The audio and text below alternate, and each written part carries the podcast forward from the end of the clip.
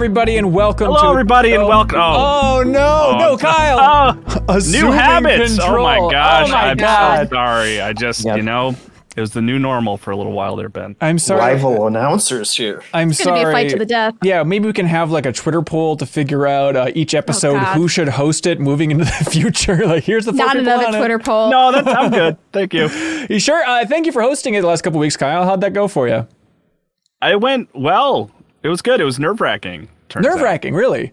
Yeah. The second week, not so much. The first week, though, very, very anxiety inducing. Well, you had to do you had to do two live, um, and I, I snooped a little bit because I sent you the Google Docs with my notes in them for like, oh, Oh, here's yeah. the the thing to plug and all that stuff. But I went back and checked those Google Docs again, and it made me laugh because you had just notes for the podcast, but it was just like seven pages of highlighted notes, and it's like.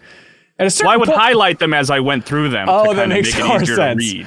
I was going to start this episode just by explaining the point of highlighting, Kyle, is it needs to highlight something. If it's all highlighted, nothing's highlighted. All right, Jerry. I Yeah. get it. Anyways, uh, this is a podcast about games, friends, and getting better. Thank you all for being here. Uh, we appreciate you watching or listening. If you're listening, you can watch over on YouTube. And if you're watching on YouTube, you can listen by subscribing to the podcast version. Uh, also joined by Jeff Marchiafava, Hello. otherwise known as the podcast engineer over there. Great job, Jeff. Um, you nailed it. Right. We got through it. We got through it indeed. And Sarah Podzorski. Hello. Welcome, welcome. Um, Kyle, okay, uh, good job hosting. Thank you. I'm sorry if it stressed you out. Um, it, You're gonna give me notes now? Is that what, No, usually they're you not- send me these Yeah, yeah. privately. That's what he did to me too. Yeah. No, that's what he does to me too. Compressor crap. There's not that many notes. It's not that bad. Just a couple couple things. It's like, hey, Jeff, um, you know, the last message I sent you was make sure you t- check the audio levels before you go live. But that's fine. That's fine. I'm not here to Hey, throw look, it was a lot, and and I didn't mention it before, but right before we started, um, I got everyone online, and I was just floating boxes for everyone, and Right, then, right. you know, like dip, Kelsey wouldn't come through; she was floating boxes on my screen, and so it was a huge mess.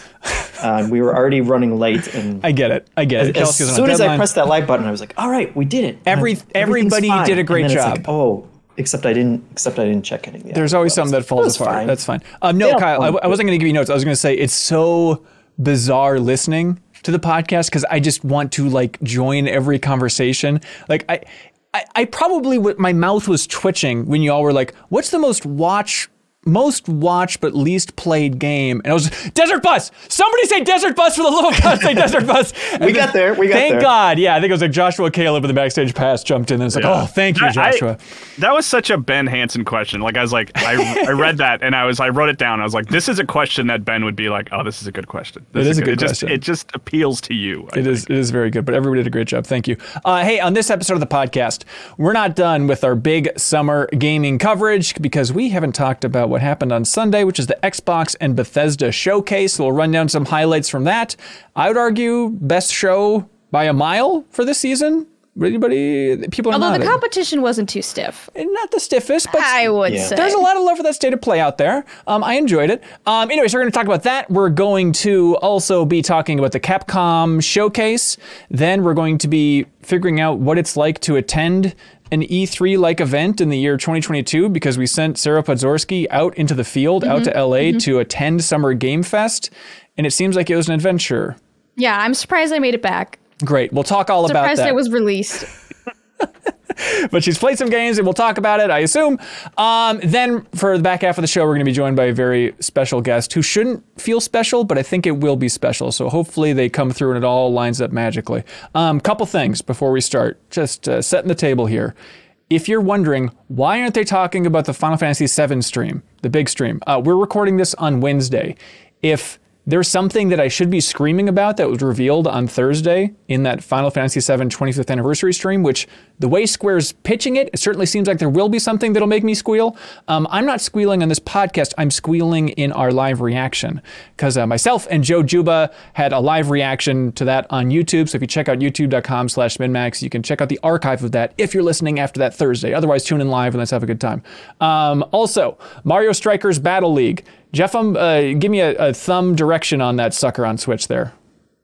Um, His thumb is 53% positive, um, I would say. Okay, we'll talk about that next week. Next week, there's going to be a lot of things to mop up because we have so much to talk about for this week. So, next week's episode of the podcast is going to be about games that were overlooked this summer, including indie games from the showcases, because there's a lot of super exciting stuff that'll be great to unpack there.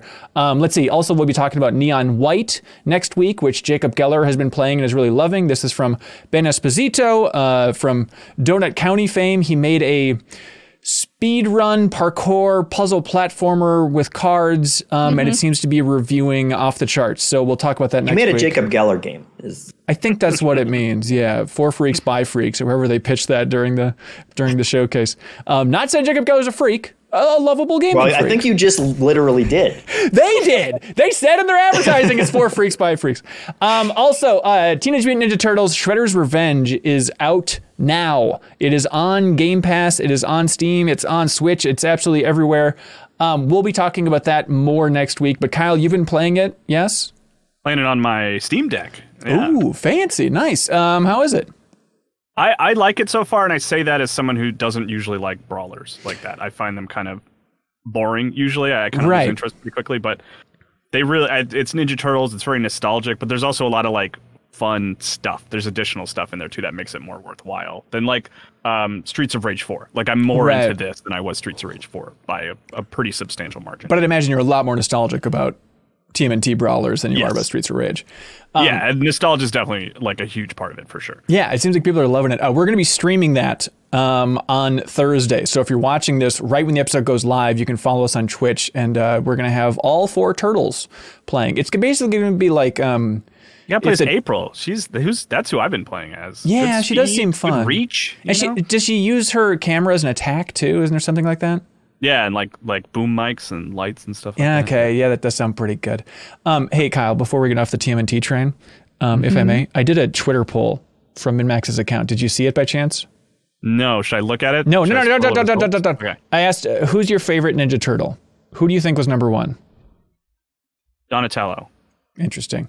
Uh, Jeff, um, who do you think is number one?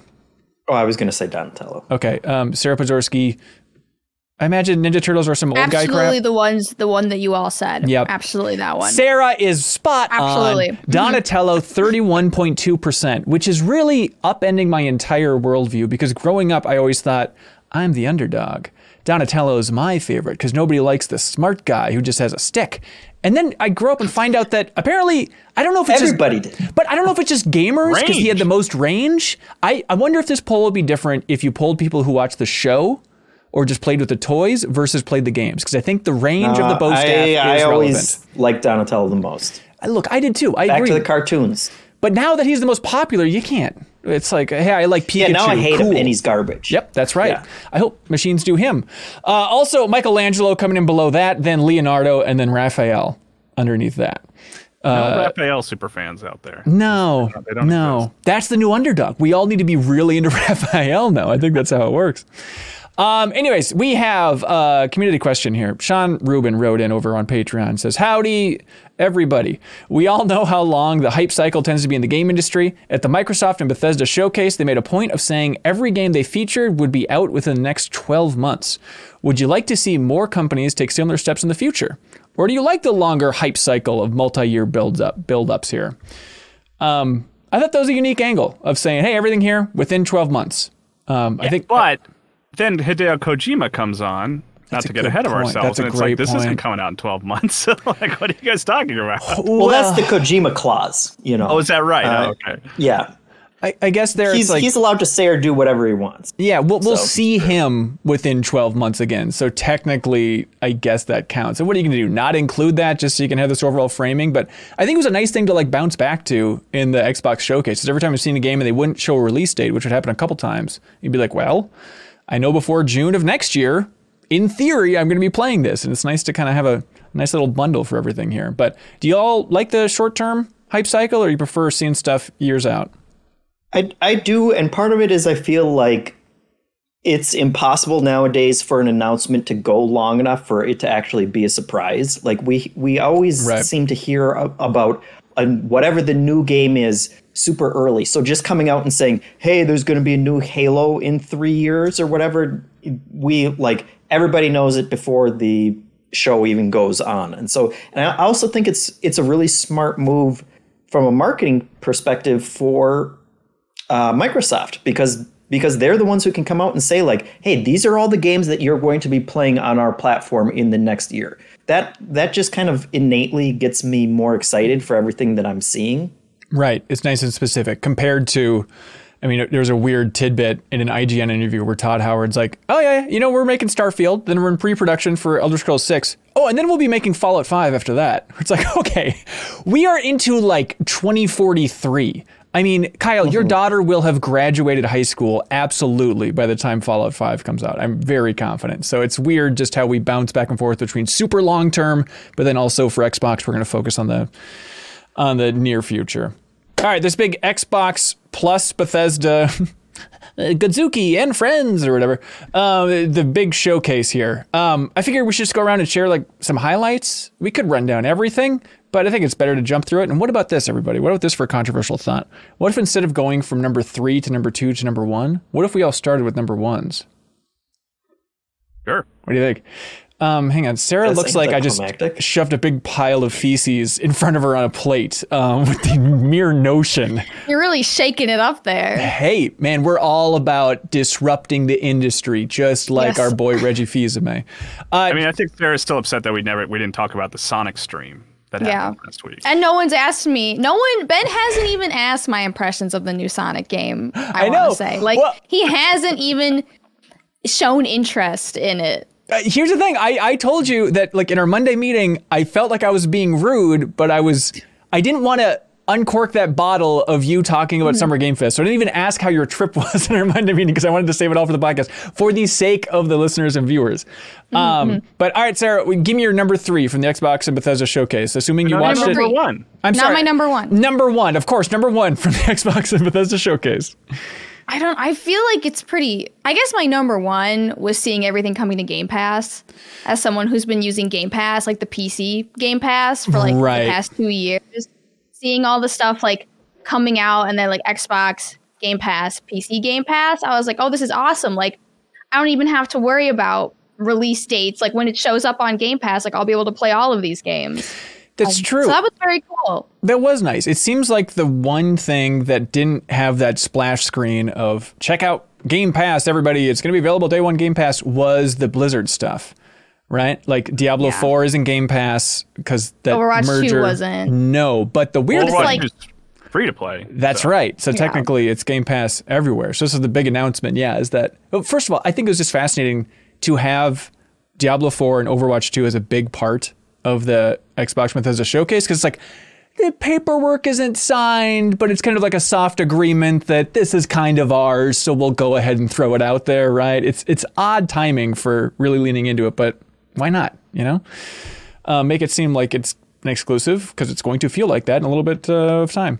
Um, but uh, you're an Overwatch fan, Sarah. Like, did it? Um, did that Overwatch 2 trailer do anything for you? Um, not particularly because I've been I like I saw people play the beta when the beta was out. I was watching that, and they did announce a new character, but I don't know. It's gonna take a lot for them to claw me back into Overwatch. Yeah. They're gonna have to. They're gonna have to convince me in some ways. I mean, if it's free to play, it's releasing in October, right? Early access starts October 4th for Overwatch 2. I, I, I loved Overwatch back in the day. Obviously, Blizzard is in a bit of a hole. And, you know, we talked about on this podcast, like seeing gameplay of Overwatch 2, I was stunned by how similar it was. And it's like, oh, same mode, same maps that I played uh, five years ago. Um, that said, like I think that trailer is more effective than people have talked about. Like that music in that trailer is amazing, and like having those clips from the first reveal trailer, um, just like the clips of like who's your favorite? Mine's Tracer. It's like they are trying so hard to lean into that nostalgia. They're for trying Overwatch. to recapture that like initial month of Overwatch where all anyone did was play Overwatch. Like they're trying so hard. Right. And like, what else can they do? I think mission accomplished. Like that trailer Yeah. got me a little bit excited, Yeah. even if it's just pressing buttons from 2016 again. I, I I admittedly not nearly. I liked Overwatch a, decent amount. Like I played Mm-hmm. it a decent amount, but like I felt almost the exact opposite for the same reasons. I was like, this is retread. Like this, there's I'm seeing so little that's new or interesting here that you're even relying on the old trailers. Like Yeah. it's funny that I had on almost the opposite reaction on the same bullet points as you. No, I think that's totally fair. Um, free to play is interesting. The fact that it's free to play for PvP and then it's a little confusing exactly what that will mean for PvE. But I guess they're going to have um, uh, more info, like probably actually revealing today as this podcast just went live because they're having uh, some other showcase event all about Overwatch and stuff. So we probably shouldn't speculate too much about all this fun stuff. Um, uh, Jeffem, do you got a number one in mind, man? I do. Oh, that's It's a- it's boring and predictable, but it's Starfield. there we go. Wow. and and I, I would say that like when that preview first started, I was I was pretty ho hum on it. It it took a while to warm up. Like when they showed him, Yes. you know, the the character walking out and like looking at some bugs and mining some ore and stuff. It, it was all like, oh, this all looks pretty substandard. Um, Well, yeah, totally. Because like the, the frame rate wasn't great. The combat, like I went back and looked at it today, and it's like it's not looking exactly. There's exactly. not really any recoil on the guns. it's a little I- floaty and I mean, messy. again, yeah, like, kudos to them for being the one place that like really sh- definitely they were definitely showing you actual gameplay. absolutely. Um, but yeah, it it kind of brought back all of the things that I don't, you know, that I've grown increasingly disillusioned with um, Bethesda games, I guess. But then they got to, you know, the upgrades, your, your giant list of skill trees and your crafting and all of those kind of things, which reminded me why I do still like all those Bethesda games. And then they they went to, you know, kind of the base building, which looked, you know, they. I mean, I never really got into that with with um, Fallout Four. yeah, I know some people really did, and they you know like created their whole towns and stuff. But I I think I I like the idea of it more in a kind of sci-fi. You're out on a planet, kind of building your own little colony, and then they they did the ship like build your own ship. That's and it. that's and that's when it when it was really like okay now now like you're tailoring this to all of my nerdy you know sci-fi predilections and like you you bring in people to be your own crew you bring them in to like live in your little outposts and stuff and then they and then they no man skied us with the like and it's a vast universe of like a hundred different you know solar Thousand. systems I think there's yeah a thousand different. well, a thousand planets. Well, there planet, you go. hundreds of solar systems. and you can land I was anywhere like, on the planet That's and a it's like job. Yeah, and and I I know that's that's gonna just be a boring disaster because it's Bethesda, and how how are they gonna pull that up? Like, like it's it's gonna be boring if you're just going out and landing in the middle of nowhere. But part of me still that's still appealing for some reason. Like I like that idea of just going out and even if it's procedurally generated, just exploring something that realistically no one else has been there or looked at and yeah, if they can get if they can get enough creatures out there that you can fight or you know procedurally generate in bandit camps or whatever like the honestly the combat still i was like uh, i'm not super interested in the combat They have like either, but- zero G combat sequences that showed for a glimpse, or it even it looks a Yeah, lot like it looks I mean, like Mass Effect Andromeda of like using the jetpack at times to like shoot down. It's like okay, Yeah. there's maybe something there. I mean i i still don't love their normal g combat so i don't know if zero g is going to be much better for a negative bethesda G. game but yeah but I, it's it's the really the rpg aspects and the progression aspects that i've always liked about those games and being able to customize your own ship and your Yeah. own colonies and stuff like that if, if i can go just go out pick my own planet in the middle of nowhere and build up my own little colony there and you know live like a hermit out on some planet then i'll be happy I'm totally with you. It's it's they structured it in a really smart way. We're starting out it's like okay, a little bit clunky, but I think I get the idea. They're emphasizing third person, I believe, more than they have in the past for their games. Like okay, that seems cool. Seems like a little bit of a shift for how they're at least messaging how they expect you to play this thing. Um, then they show you a lock picking game. It's like okay, this is truly a Bethesda game. We're we're diving into the weeds, but totally like building that outpost and having like just a bit more of like survival gameplay aspects of like there's an O2 meter in the UI. I'm curious exactly what that means and how it's going to work.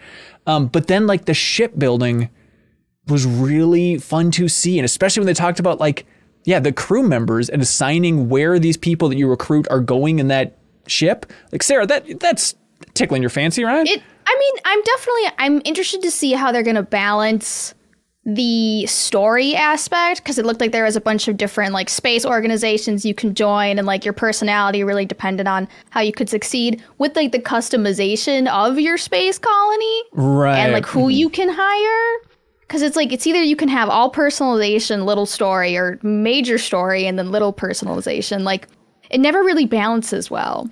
Yeah, and so in an interview with IGN, they kind of went into more details about kind of that main path versus optional stuff. And so Todd Howard said it's going to be like 30 to 40 hours for the main path, which is bigger than anything that we've done before.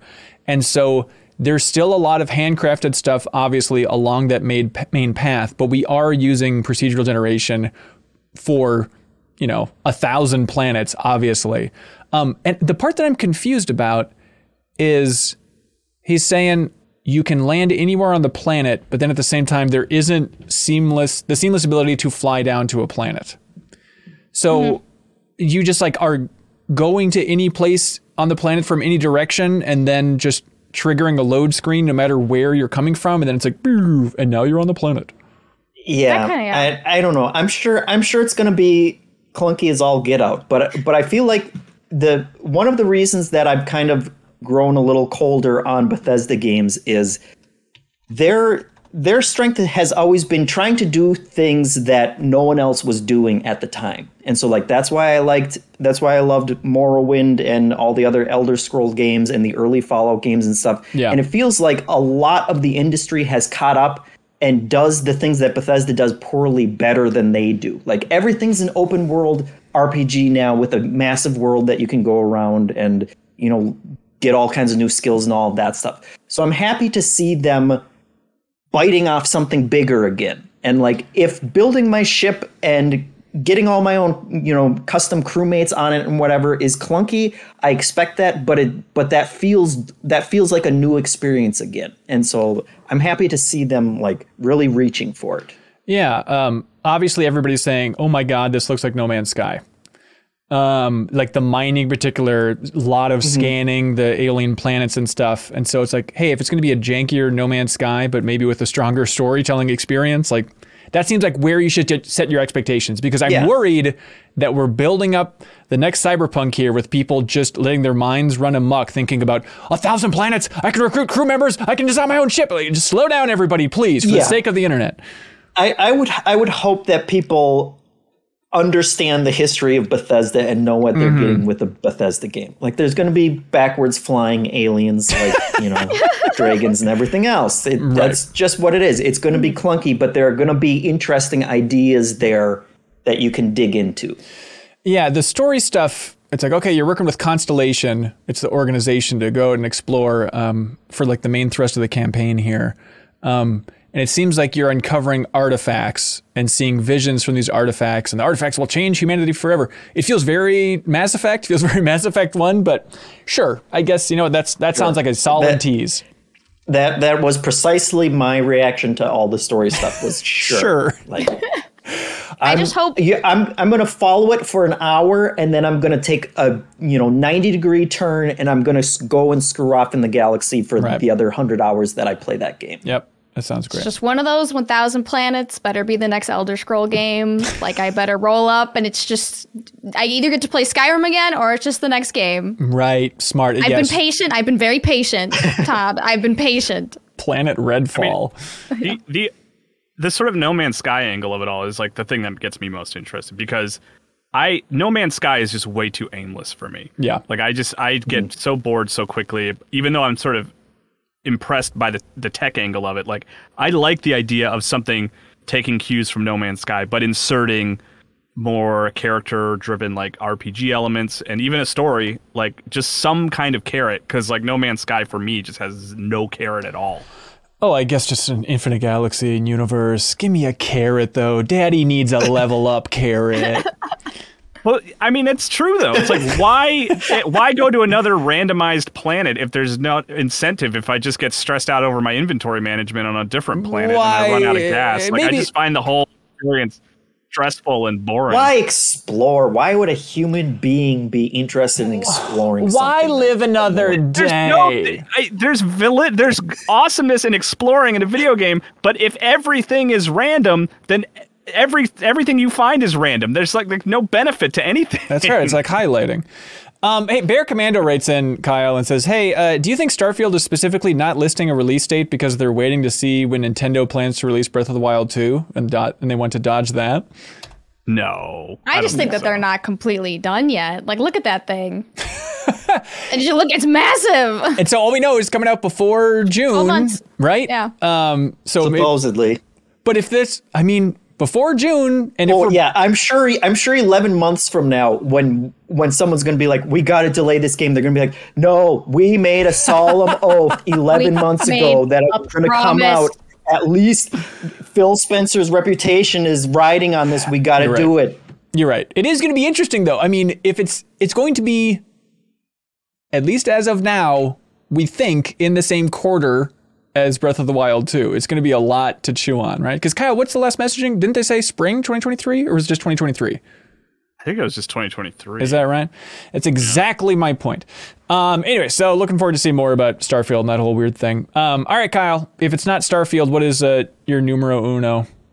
Uh, my numero uno is is was Hideo Kojima. Hell, Just because- yes.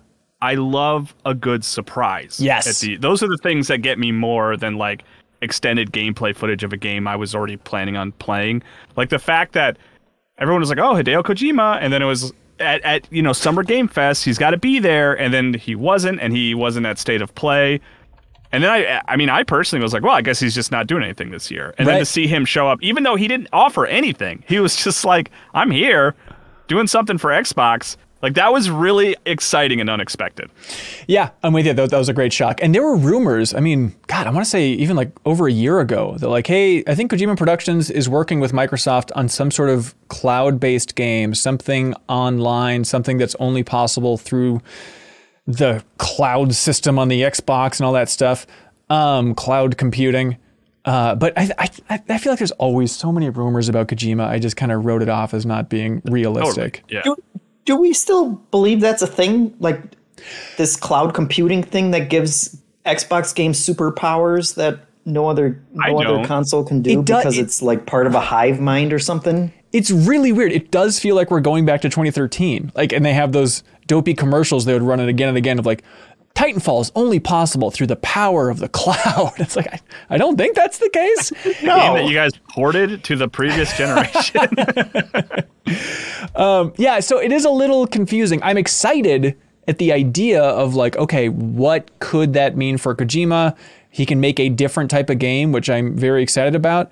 Where this gets confusing is trying to track which game is what. Because if you remember, the last time he was on stage with Keighley, or at least remotely, before he turned his back on our boy Keighley by not appearing in Summer Game Fest at all for the big kickoff event. Could he? It was disgusting. What a betrayal.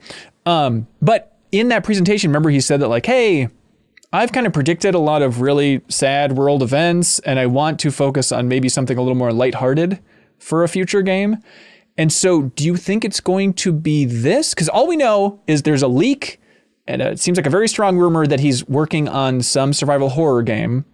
Um, yeah, there's overdose is the leaked is the rumored one with Margaret Qualley, the, uh, right. who was who's in Death Stranding, and there, there's even been like rumors that in, in demos it was like he was showing it off with a, a phone, like playing it with a phone in some way. Right. Yeah, So this is where trying to untangle this Kojima web. By the way, this is this is a gaming podcast. We're in it, Sarah. We're trying to untangle Oh, yeah. Kojima web. This is as good We're as it in the trenches with Kojima trying to figure out what goes on in his mind. that's the best place to be. I love hanging out in there. I'd rather live in his mind than play his games most of the time, for being honest. But okay, And, and then he tweeted about Michael Bay last night. It's just everything. he tweeted crazy. about a meeting with Michael Bay, and then he was listening to the soundtrack from The Rock. Um, so Dan Ryckert um, just shot out to the stratosphere. But it, look, people take meetings all the time. It's not like this next game is going to be a licensed Michael Bay thing or The Rock video game. But look, I wouldn't kick out of bed for eating crackers if you made The Rock video game as his next big entry. But what I'm trying to wrap my mind around is okay, so it seems like that horror game, because the person who leaked it said it was running on a phone, that might be the cloud game. Or it might just be that somehow with the Xbox tech, you know, you can stream your stuff to the phone, maybe somehow connected with that. We don't know. But that implies that the horror game's not his lighthearted next game or more lighthearted next game. Kojima Kojima's capable of lighthearted after playing a lot of his games. I don't know if this man has ever had a lighthearted, besides watching Paddington Bear 2. Right. I, I don't know if he's ever had like a lighthearted moment. I disagree. I mean, I, yeah, I've, I've Well, there's the much guy disagree. who has diarrhea all the time. yeah, in what's more Gear. lighthearted than diarrhea? But what about like Boktai? I don't know what Kojima's idea of lighthearted is. It's like truly, I don't want to know. Well, I mean, we're not. It's not exactly going to be Paddington three that he's making, but something that's just not quite as dark. But Kyle Boktai, you just played that not too long ago. The sun is in your hands for Game Boy Advance. How dark is that overall? I know you're fighting demons, right? I mean, you literally have to go outside to play it. So How dark could what it else be? do I need to say? yeah, you're right. fighting vampires. It's very cartoonish vampires. Um, I was sort of going through my head. I was like, surely he's done something like lighter or produced something, but nothing immediately comes to mind. I mean, Policenauts maybe had its moments. I mean, there's lighthearted stuff in, in Metal Gear, But, but, there is, yeah, there's a lot of weird, lighthearted, silly stuff. I mean, the Ape Escape stuff in Metal Gear Solid 3. Like, he's he's capable of it. yeah, please don't forget about in the subsistence version of Metal Gear Solid 3, all those videos called Metal Gear Stupid. Sarah, have you ever watched these? No. like the animators from Kojima Productions, they just reanimated cutscenes from Metal Gear Solid 3, but made them ridiculously absurd, where it's like Big Boss dancing um, with the Secretary of State and they kiss each other in a flower field. It is it is the most delightful thing. Anyways, the point is, so if the lighthearted thing, we know that it's probably not the horror game, and then Norman Reedus announced. Or is it? Well, who knows? I don't know. It's I a don't know. cool Would you put that past Kojima? But Would you? I wouldn't. I wouldn't. with You do know Kojima. with I'm afraid of what goes on in that man's mind. we all are, but we can't look away. But there's also Death Stranding 2, which Norman Reedus leaked that they were working on. So it's like maybe that's Which the we angle. know is one of the most lighthearted games that has ever come out. Oh, well, maybe there's going to be you know the opposite of uh, the, what is the what is the big black hole inciting inf- incident in Death Stranding again? Anyways, the point is maybe there's some sort of optimistic world that is generated, and that is Death Stranding 2 or something. I will say Death Stranding ends on a, a pretty optimistic note. Oh, really? Uh, even though, yeah. So not, Okay. it's not like flowers are exploding out of the ground or anything, but like it's definitely a ramp up of like this is a terrible situation, and by the end of the game, it's like you know what, we're gonna come out of this okay, everybody. Not Interesting. to spoil Death Stranding. Um, okay, well, that's uh, yeah. Kojima's next game. He kept em- emphasizing it's going to be new. It's going to be something weird. It's going to be something different. Please look forward to it. Also, it's going to be a very long time. So this thing might be a while. Everybody, we might get Death Stranding two before this thing. So who knows? Or my money might Before even June. be. Yeah, I mean, my money might be on just Norman Reedus again being confused. Because he also said he was working on Death Stranding 2 a long time ago, and that ended up being director's cut. So maybe he was confused again, and he's like involved in that horror game, and because some of the cast is the same, maybe he thought that that was it. So who knows? Who knows what's going to happen? Um, let's see. Uh, my number one for this whole thing was a, a very surprising reveal, um, and I'm amazed it took him that long in the trailer to reveal the developer that was actually making it. But this is from Obsidian Entertainment. Pentiment is the name of this game. Pentiment. Do you remember this one, Kyle? Uh, actually, no. Ooh, interesting. Yeah. So this Is is this the Mike Myers Netflix show? no, that's right. I'm very excited with that adaptation. Have you seen any of that show, by the way, Kyle? Just the weird clips people have shared online. Did you see? I watched it. Did you see that? You watched it? I did. That's what you do in your house? Is you watch Mike Myers Netflix shows, Jeff? Ah, I did it. I saw a clip online where it was him and he was like Shrek. A live action Shrek came in and they like danced together, and then it it played All Star. That happened. That's Pentaverate. That's something else entirely. No, Pentiment Okay, is the new game from Obsidian. This is the new project that everyone was trying to figure out what this developer is working on. But this is Josh Sawyer, who's the director of Pentiment here, and he goes back to Icewind Dale. He was the director for Fallout New Vegas, uh, the Pillars of Eternity one and two. But everyone thought it was weird that like, oh, he's not working on Avowed, which is set in the Pillars of, Pillars of Eternity universe. Instead, he's making this smaller game that's 2D called Pentiment, and it's based on, well, here's their description of what this thing is. Step into a living illustrated world inspired by illuminated manuscripts and printed woodcuts in a time when Europe is at a crossroads of great religious and political change. Walk in the footsteps of Andreas Mahler, a master artist who finds himself in the middle of murder, scandals, and intrigue in the Bavarian Alps.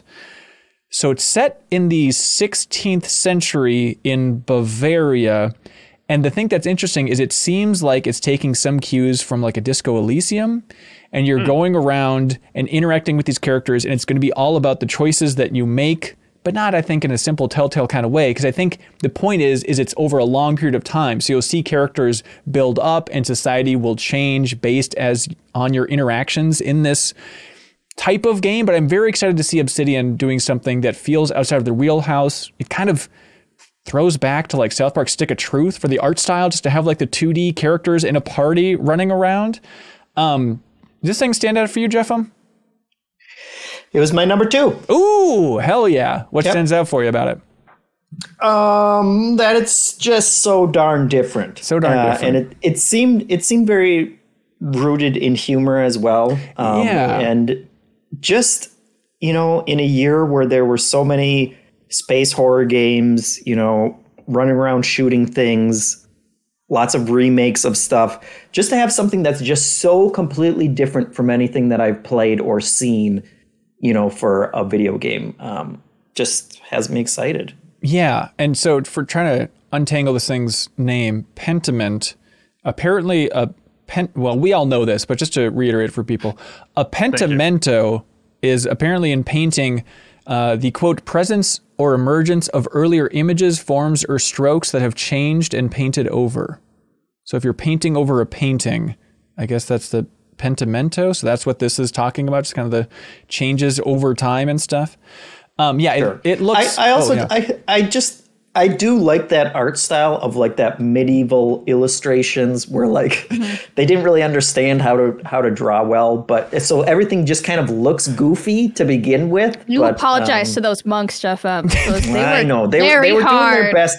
And honestly, if if you've if you've ever looked up the marginalia of like just the illustrations that they would draw in the margins of the books, you know, Mm-hmm. that they had to copy by hand or whatever, like they illustrated some of the f- goofiest crap that you can imagine and like a bunch of weird monsters and stuff it's it Mm-hmm. was just a fun a fun time it's it's like they figured out how to make you know like colored ink so they just all went crazy and i guess i guess if if your entire life was copying books like hand hand you know written letter by Right. letter you're, you're gonna go goofy with the illustrations That's so right. it's Uh, fun Very fun fact: the uh, the art director Hannah Kennedy for this game.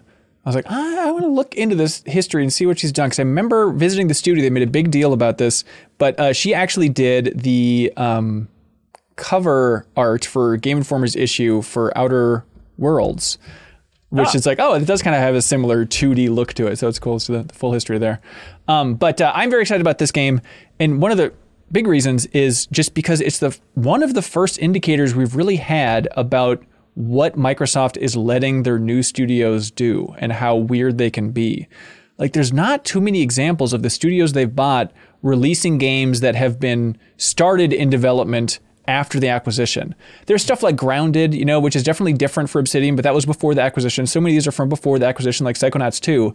And if this is an indicator of how much freedom these studios have, that Microsoft buys you and they say, hey, we want to make a game set in the 16th century where you're wandering around Bavaria and making political decisions and Microsoft is funding it, like that is an incredibly good sign for the future for smaller studios, you know, like a Double Fine or inXile. We don't really know what they're up to next or Compulsion Games. So I, I it seems like two big thumbs up. And actually, IGN, um, Rebecca Valentine, friend of the show over there, um, she had an interview uh, talking about the history of this game's development and Obsidian and Microsoft and their connections. But there's a just bizarre tidbit talking about how much Microsoft has changed. Because uh, Fergus over there at Obsidian, he was talking about the RPG they were making for the launch of the Xbox One, which was called Stormlands before Microsoft canceled it. Um, but he was saying, just talking about that era of Microsoft and how they kept forcing them to put really dumb crap in their game and how they really wanted them to incorporate the Kinect. So at a certain point, Microsoft wanted them to put this in the game. Okay, here's I'll do a quote.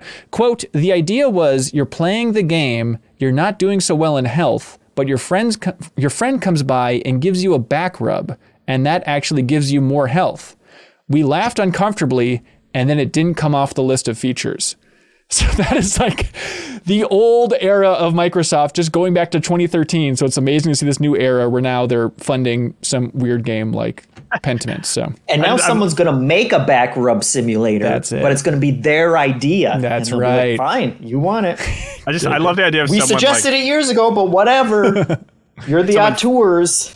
I like someone frantically demanding from like a roommate or a significant other or something like I, I need a back rub like now. Like if you don't get over here and get behind me and start rubbing my back, I'm gonna die.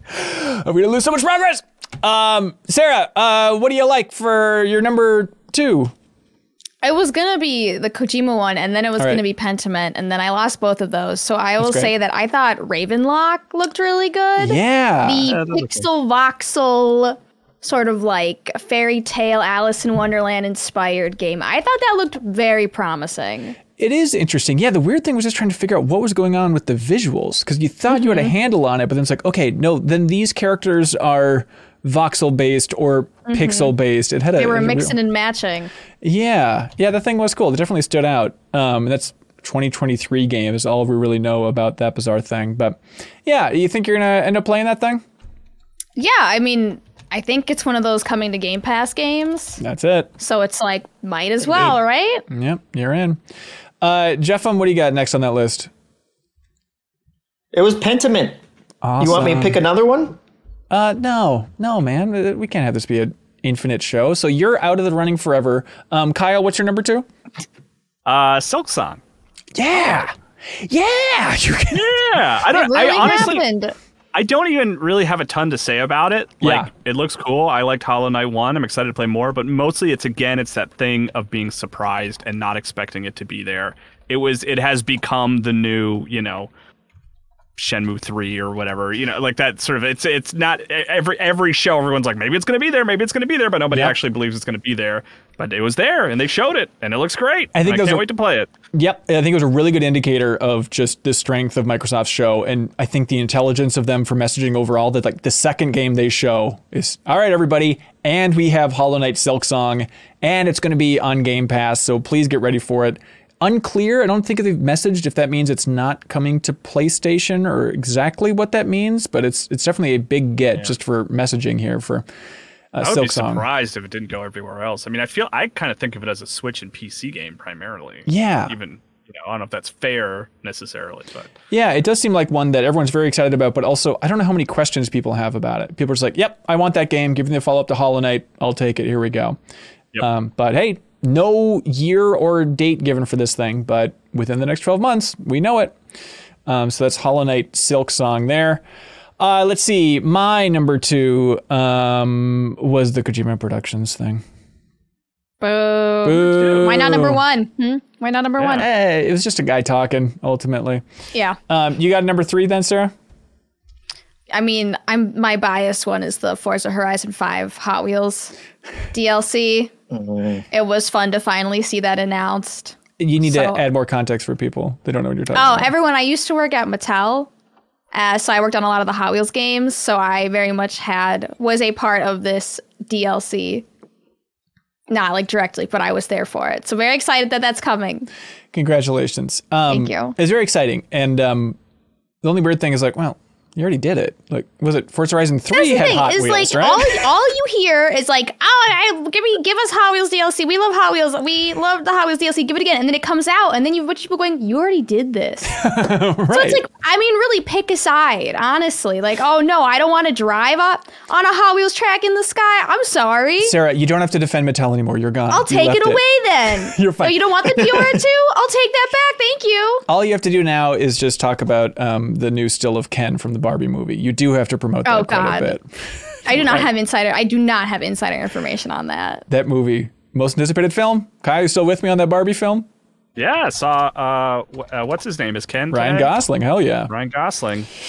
Uh, all right, Jeff. great. Hey, hey, he looks great. Uh, Jeff, what's your next one you want to talk about? Uh, my number three was Redfall. That's a very interesting tone. Yes, because I'm still very worried about the dialogue, and I hope it's just that they've been really playing it up for the presentations and kind of adding extra dialogue in it because I kind of cringe every time one of the characters opens their mouth, which is all the time. They do seem to be talking a lot. So Redfall, this is the new game, the co-op first-person shooter from Arcane Austin. It feels very Borderlands inspired structurally. And so maybe this is just the marketing of they want to let people know that this might if you played a Borderlands game, which at this point I think is 30% of planet Earth, um, then you might be interested in playing Redfall. Um, I was struck by I think the lack of it hype and enthusiasm surrounding this thing. It was kind of the big gameplay reveal of Redfall, which is the next game from the creators of Deathloop. I mean, one of the greatest games from last year. And I I, get it. Yeah. and I, fe- I, I mean, I, I get the lack of excitement just based on kind of the tone that it seems like the game is going for, or maybe just the marketing is going for. I understand why that is a big turnoff for people, but I'm there because of that Deathloop kind of. I want a co-op arcane game, um, and I want to explore that weird, you know, town that's been overrun by pretty vampires. Very pretty vampires. Yeah, so I'm, it's confusing to say same studio as Deathloop, right? Because that's Arcane Lyon in France, and then this is Arcane Austin. So technically, the last game they made was Prey, but then it gets more confusing because Harvey Smith, who uh, was over in Lyon for Dishonored 2, is leading this game back in Austin. So it's kind of a weird fusion if you like Dishonored 2, which was a Lyon game. Look, we'll whatever later. whatever the arcane grinder is spitting, whatever part of it is spitting this game out. um, Right. I'll be there for it. Yeah, That's this is why this is why it was my number three pick. Um, but yeah, I'm I'm still holding out hope that there's going to be that arcane magic to it. That it's not just a co-op shooter. Right. They they their games always have. I don't. I don't always love their game, Arcane's games, but there's always some kind of interesting magic to them that you don't get from other studios. And the powers look interesting here. I mean, you can just go fully invisible. There's the weird purple doors and stuff. Like, so maybe that's going to be mm-hmm. once they start really breaking those down, that might pop a little bit more and make it more distinct. But the setting is cool. Like, I like the idea of this Massachusetts, like this island off the coast of Massachusetts, and the vampires have blocked out the sun. And Jeff, I don't know if you heard this. They made it impossible to leave the island because they got rid of the water. which you think makes it easier to leave, but apparently not. No one has legs, I guess, in this in this world, so you can't just walk out. I, somebody in the comments was trying to correct us and be like, "Well, it's because vampires can't cross water." But I guess that Then makes, what's stopping the people stuck there? it's a long walk. I don't know exactly. It's mucky and gross. Probably there's fish flopping around. I just want to know where they're getting like the guns and the bullets from. Like, is the government just like dropping them off? Like, what's going on? How many bullets does one tiny East Coast island have? I bet more than you think, Sarah. I think that's a conclusion we've reached recently. Um, yeah. So they, they uh, there's an interview uh, over at IGN with Harvey Smith where he talked a little bit more about it. Um, and it's like, okay, you're picking a character at the beginning, you're locked into that character. Uh, you can play co-op up to four players, um, but you can play it solo. And Kyle, you're like this. There's not three AI buddies with you. You can do it completely by yourself. Um, and then it's I- also, oh yeah, What if I, I, I want was just AI? gonna say, buddies? I, No I feel go. like the co-op angle of all of it kind of d- diminishes the arcane element, the side of it. Naturally. I, know, I just don't. And and maybe it's just unfair to say. Maybe I just haven't played the right co-op games, but I just generally find co-op games like less ex- experimental. Which maybe someone's screaming at me that that's absurd, but I just feel like in you find a couple of systems that work to win, and you kind of stick with those. Where arcane games are all about like finding alternate angles, and and like I said, maybe that's maybe that's not a a take that people like. Maybe they're like, you're crazy. You can get crazy experimental in co-op games. You just haven't played the right ones. But I just feel like my creativity gets stifled when I play co-op games. because you're too busy focusing on making quips with your buddies. Yep. Yeah. Yeah, I get it. Um, and there certainly were a lot of quips in this game. Yeah, we'll see how that ends up and how much they're emphasizing these characters. Um, I, I just want a slider in the options. Just Yeah. give us a slider of like Yeah. lots of talking, default lots of talking, Slider. or just shut it and just push that all the way down. uh, so the intriguing thing of that trailer, and I feel like where some people were back on board, you know, we did the streaming reactions with Jacob Geller and stuff, and I feel like everyone's like, oh, this feels arcaney. Okay, I'm excited now. Is there's some more surreal looking environments? Um, and it turns out those are psychic nests where there's these like kind of magical doors and I guess it's vampires are consuming a lot of blood and they start just tripping together and you can like go inside of these experiences. Perfect. Collective unconscious of vampires. It seems odd, but then yeah, but then the cool thing is it's more surreal environments and you have to go in and like destroy a heart in the center of it. But again, the part that gave me pause is apparently those are procedural. And there's like different chunks of the town, and so every time you're going in them, they're replayable and they're just kind of slamming different chunks together in this procedural way for those psychic nests. So it's like, oh, Is even this the, primarily supposed to be multiplayer? Because that's like the what I'm getting is Yeah. it feels like they want you to play it multiplayer. they, they do. Yeah. Oh, well, I mean, I was surprised even here that you can play it single player without three AI. Like that's Yeah. a surprise to me, and actually makes me more interested. Yeah. So that's Redfall coming out within 12 months. Um, it feels like one of those where it's like, might be a good one for Game Pass, which is sad to say about an arcane game. So maybe it's going to end up surprising everybody, but I, I think it's it wasn't the strongest show for Redfall, not as strong as I think they would want.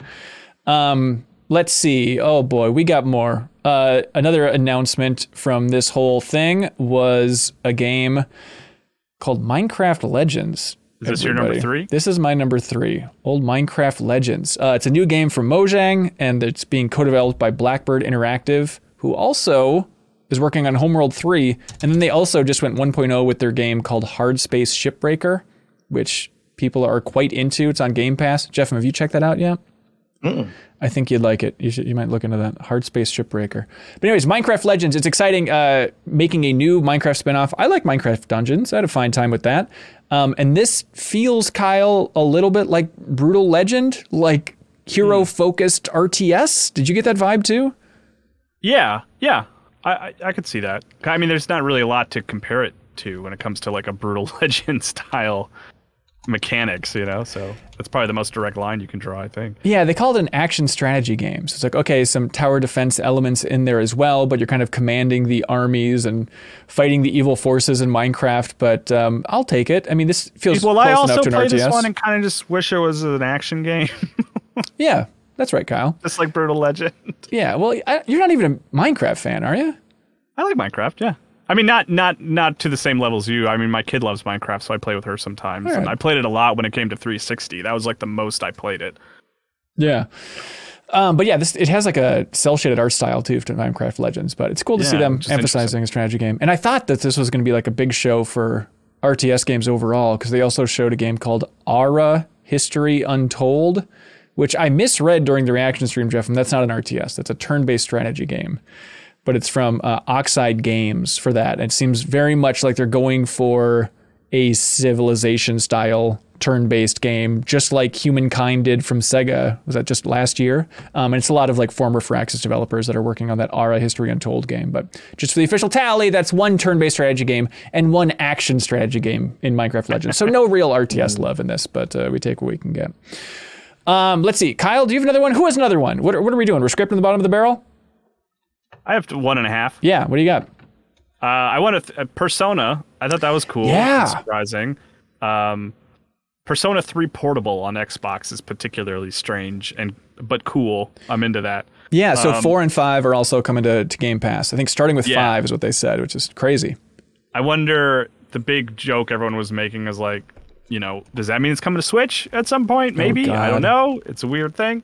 Uh, but then I also, as far as just one, like my proper number three, uh, I just thought Flintlock Siege of Dawn looked like a fun, sort of kind of open ended action game. You know, that thing I love where you're like jumping off of cliffs and jumping out of windows and stuff. It just looked cool. I don't think it's going to set the world on fire, but it looked like something I'd want to check out. Yeah, it looks suspiciously, not suspiciously, but it looks uh, surprisingly similar to Forspoken. It kind of like just looked like a cheaper yeah, Forspoken. maybe that's why it appealed to me. Or I was like, oh, okay. Yeah, but it seems all right. Uh, Flintlock. Not to be include uh, confused with Ravenlok. Is that what it's called? Completely Yeah. different. Two locks. Kyle, I'm surprised that you haven't uh, dropped a reference to Cocoon that they revealed there.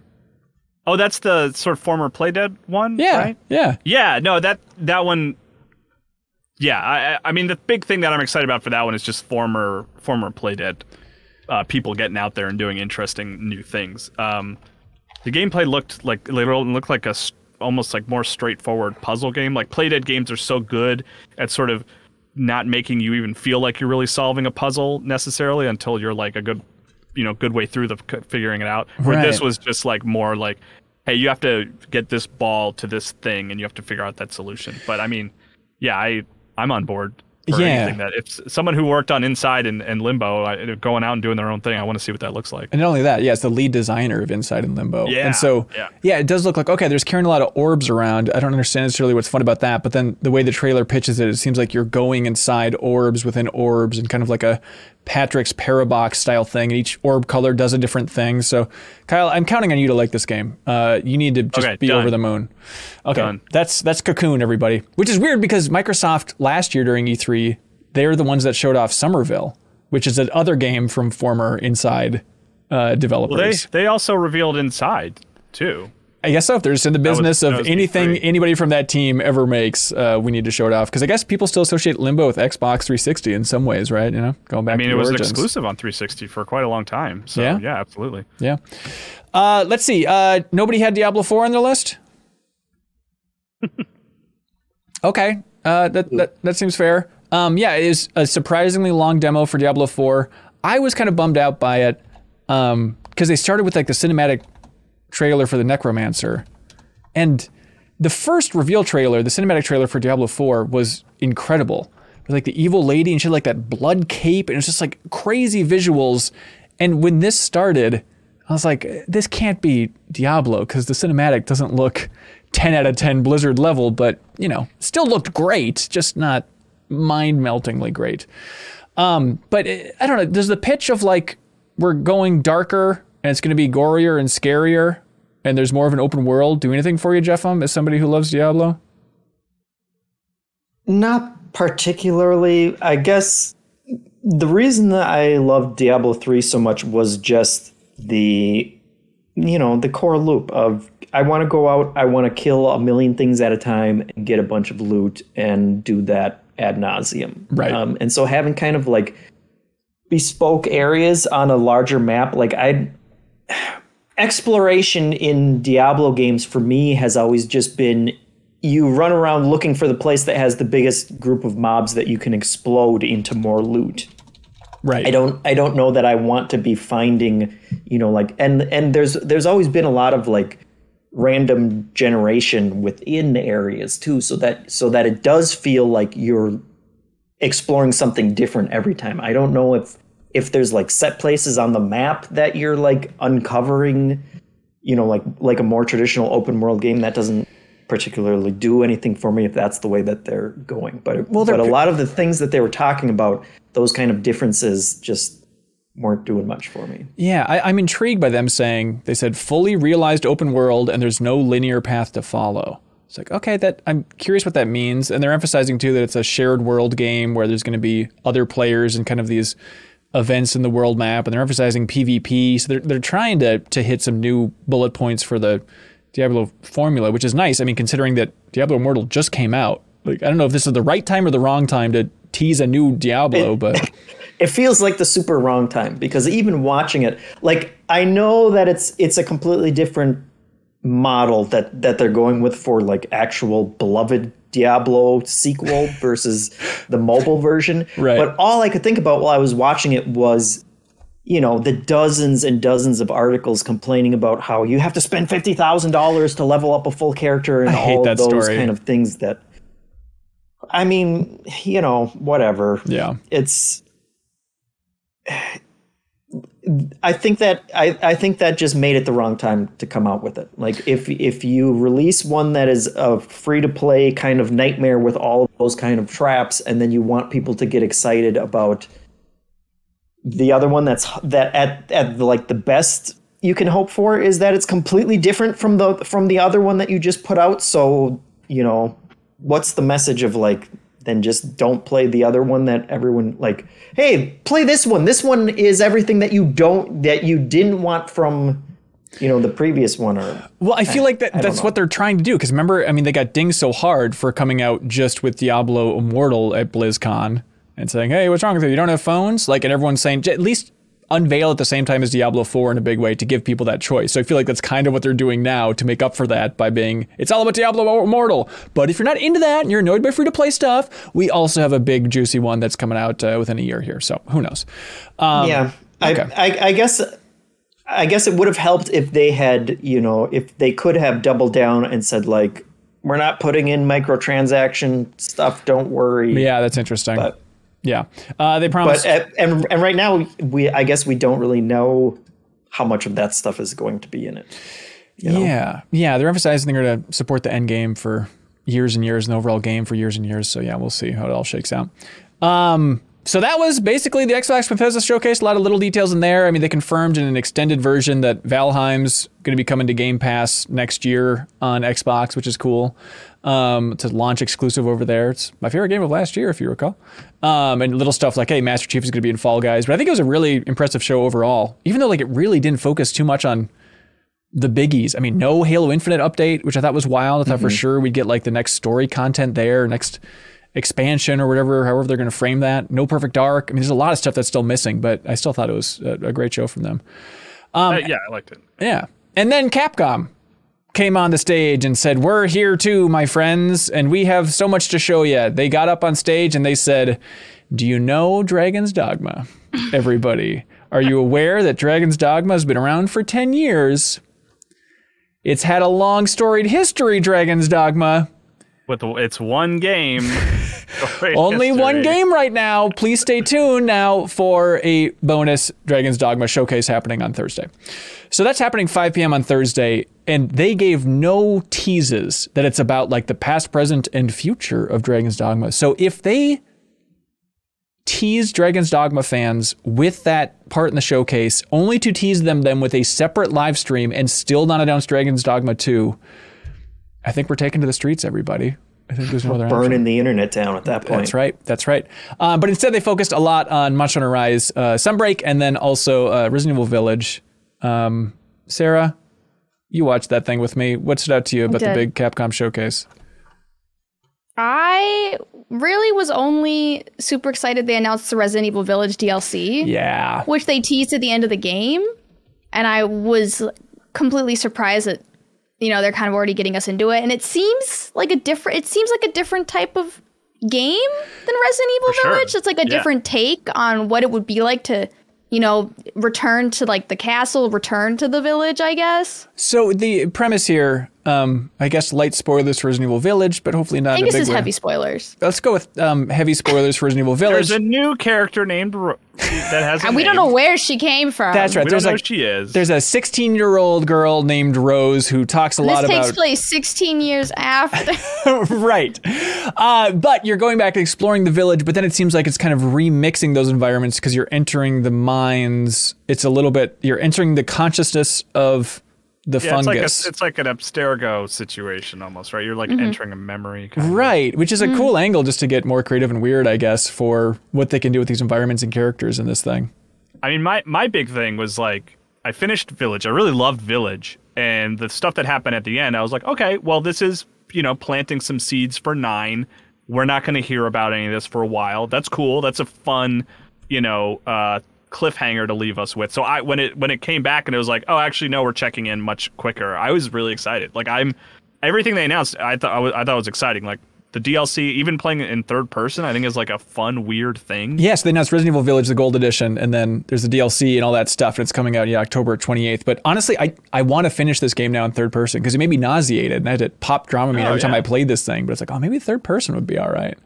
I, I feel didn't like it's people- scarier in first person, but I would Yeah. love to see Ethan get choke held by Lady D in third person. God, so like maybe nice. I'll have to play it again too, just for those angles. Yeah, it sounds pretty Get those riveting. angles. Mm-hmm. It is weird, isn't it, with Resident Evil that we're jumping ahead 16 years? It's like the Metal Gear Rising revengeance of the Resident Evil franchise now, where it's like it's super far in the future, and people are going to be clamoring for them to well, touch it's on like, where are they going to is. start? Is like Rose kind of going to be the new base character, or is she just like a little fun like side Resident Evil thing, and then they'll just toss her away and go back to the main characters? Like, I think it's. I think that's going to be. I hope I hope she's like in the main games to stay for a little bit. She made some reference to Chris. I feel like in the dialogue for that trailer. And then you said, "How is Crystal?"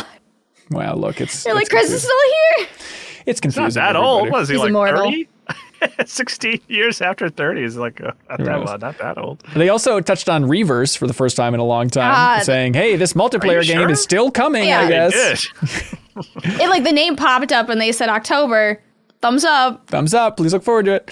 Um, and then the big thing is they showed the trailer again for the Resident Evil 4 remake, which was all well and good. And then they showed like 40 seconds of gameplay, which, you know, was more than I expected. Um, Kyle, anything stand out to you from their presentation on 4 here?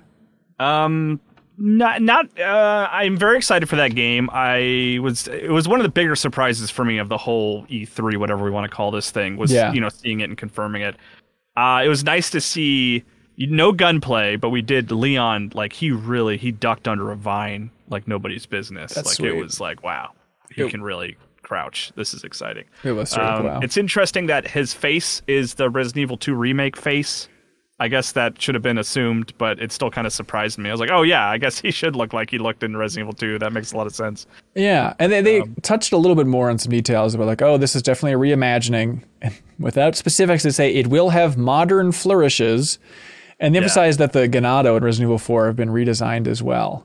Um, I'm Right. a little confused about exactly what that means, but I guess we'll see. But um, Boondock Bandit here says, "Hey, MinnMax Mob, um, what would Resident Evil 4 remake have to do to blow you away?"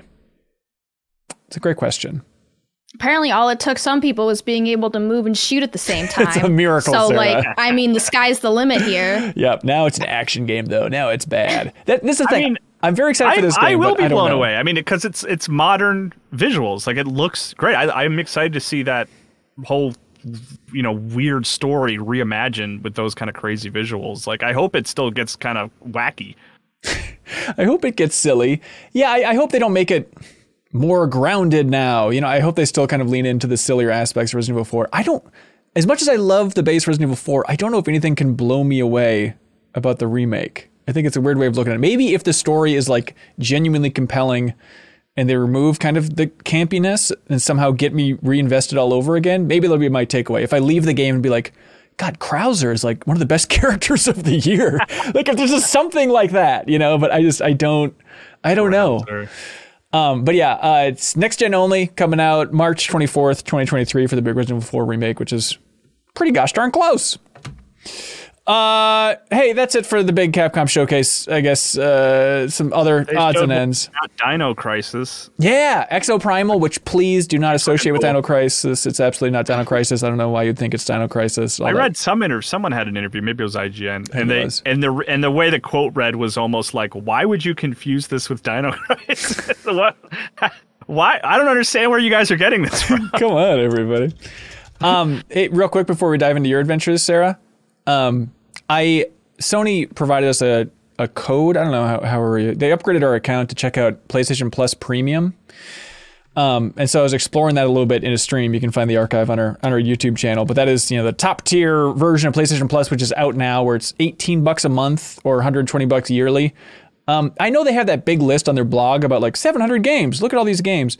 It really wasn't until jumping in there that I realized like, oh, this is an overwhelming amount of games. This is ridiculous. Um, and it's cool to have not the PlayStation 1 stuff, but to have so many being streamable. Just for like if you're cruising around, it's nice not to have to pause and wait for all these old games to download, but just to be able to jump in and takes a little while, but you can stream these things. And uh, for uh, techies out there, so my internet pipe 700 down 300 up so solid fiber overall but i was playing like celeste on this thing and couldn't notice a huge input delay when streaming for that stuff you can also download it but just for for streaming i know people have been experiencing playstation now for Yeah, so I- long but I wonder if something like Celeste, if it's if it's just kind of temporarily downloading it and then playing it off of the hardware. I don't think so. No, I think that was streaming. I mean, it was fast enough where I don't think it could be like the partial download thing. Um, but yeah, it's uh, it's got a lot of uh, quirks. It's interesting. Like the PlayStation 3 section is kind of buried, and that's really where you're overwhelmed by so many games that you have never heard of in your life. Like if you go alphabetical, all right, Kyle, you ready for this? Just to give you Yes. a, a taste of like some of these PS3 games that you can stream on your PS5 now with PlayStation Plus Premium. Um, alphabetical, Air Conflicts Secret Wars, Air Conflicts Vietnam, Alien Rage, Alien Spidey, All Zombies Must Die, Alone in the Dark on PS3, starring Mark MacDonald. Oh, that one I know. That That's one I right. Uh, hey, Sarah, have you ever seen Alone in the Dark on PS3, the box art for that? You should Google Alone in the Dark PS3 because back in the day, Mark MacDonald was convinced they modeled it on his face. Anyways, uh, Anarchy, Rush Hour, a game called Anna, Anomaly Warzone Earth, Aqua Panic, Arcana Hearts 3, Arcana Hearts 3, Love Ma, Armageddon Riders, Ar nosurge, Ode to an Unburned Star. It is just a load of those games that you have never seen or heard of on the PlayStation 3, um, but there's good stuff scattered in there as well. What's your verdict, Sarah? Is that Mark from 8-4? Honestly, if you flashed it in front of my face really fast, Yeah. I would agree that it does look a lot like him. Okay. There But on further there. inspection, I would say that it's not quite, you know, a one to one. Okay. All right. Not exactly a mirror. Um, but they also have fun stuff like, you know, they got Trash Panic on there for PS3, like some things which I haven't thought about for so long. Um, there's a lot of Lego games, a lot of Disney stuff. Kyle, they have Toy Story Mania on PS3. So if you want to check out that game that was ported from the Wii, if you recall that weird thing. like a party game. Uh, yeah, it's like you shoot targets. It's really almost a zero. But if you want to hear a lot of Tom Hanks's brother screaming into a mic, um, and there's there's weird quirks too for like um, some of the stuff that you can stream on there as well. Like, hey, I wanted to check out Killzone Shadow Fall's multiplayer to see what that would be like if there's a player base, and jump in to stream that. But in order to play the multiplayer, you needed to download the DLC maps, and you can't do that if you're streaming it. So there's just like little quirks in a lot of these games. Some of it's a little bit janky. There's also a handful of PS1 games. It's weird to see trophies for IQ on the PlayStation 1, and you can rewind the PlayStation 1 games, which is kind of cool. I didn't realize they had trophies. That's actually that's actually kind of cool. Yeah, yeah, like Siphon Filter has trophies and stuff. Um, most importantly, though, from all this, uh, we learned during that stream where I was checking out these games that um, Sarah apparently somehow, in defiance of everything that we should all hold dear, you've never played Tokyo Jungle? No, no. Once once I was around to realize of its like to realize its existence, Right. it was lost to the test of time. Wow. Okay, so this is a PlayStation 3 game. So Sarah, if if you jump up, look, I'm not trying to sell you on this stuff, but 18, I wa- don't. I want to play Tokyo Jungle, but the issue was PlayStation was not offering me a way to play Tokyo Jungle apparently until now. Until now. That's right. So Until now. This PS3 game where you play as a bunch of little animals, including cute little dogs in post post-apocalyptic Tokyo. It's available now. I really feel like that's a good Sarah streaming game. It is right up your alley. I'm sorry to tell you. I, I know. I would you think I want to be that little Pomeranian so bad? I know. Well, there you Um, go. in apocalyptic Tokyo. Uh, so yeah, PlayStation Plus Premium. I was I was impressed by it overall. You know, it seems like the type of thing where if you're looking for a a unique way to spend a weekend or maybe a month, upgrade for a month and see what you think. Because jumping around to that many games is, is kind of novel on the PlayStation Five, and having you know Mark of Kri in like your PlayStation Five Game. home slots, kind of cool. Mark of Kri rules. So there's a lot of fun stuff in there. Except every game you um, stream, it sends you a notification email that like, thank you for purchasing Mark of Kri. Or it's like, eh, that's just a simple notification setting, but it, annoyed me at the end of the day. Um, Sarah, Yes.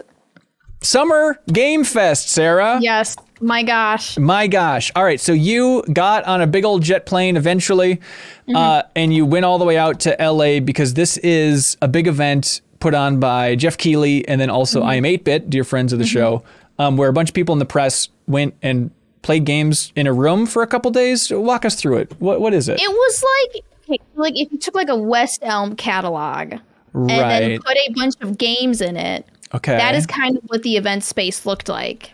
It was an open room series of four TVs. They were calling it a pods, and you could sit on these like little West Elm couches with the developer and kind of get a hands-on walkthrough of if you like most of the games that were featured in Summer Game Fest, a lot of the Day of the Dev games, but it was it was probably it was very Los Angeles. Okay. You know, it was it was very Los Angeles in the experience in which there's like food trucks. At the end of the day, they had an open bar. Like they had like a patio that you could sit on and listen to a DJ while you were waiting for your appointments. Like the meeting rooms were all also in like little West Elm outdoor catalogs Cute. it was very it was kind of um it's like how summer game fest was the video game awards without the awards Right. this was like the e3 but just like sh- give it the e3 that people say that they want e3 for which was mostly catching up with uh like their fellow industry people Yeah. like the- Geoff Keighley really said, like, okay, you guys want an event where you can play some games and basically reacquaint yourselves after maybe two years of not seeing each other. He was like, I'll do it for you. This is it. This was the event. Did you get to meet? Yeah, or- I, I'm I'm surprised to learn all this, Sarah, because from the outside it seemed like all that was there was just Street Fighter and, that, and Yeah, nothing yeah. else. That if you had looked online, it was literally just a Street Fighter event. yeah.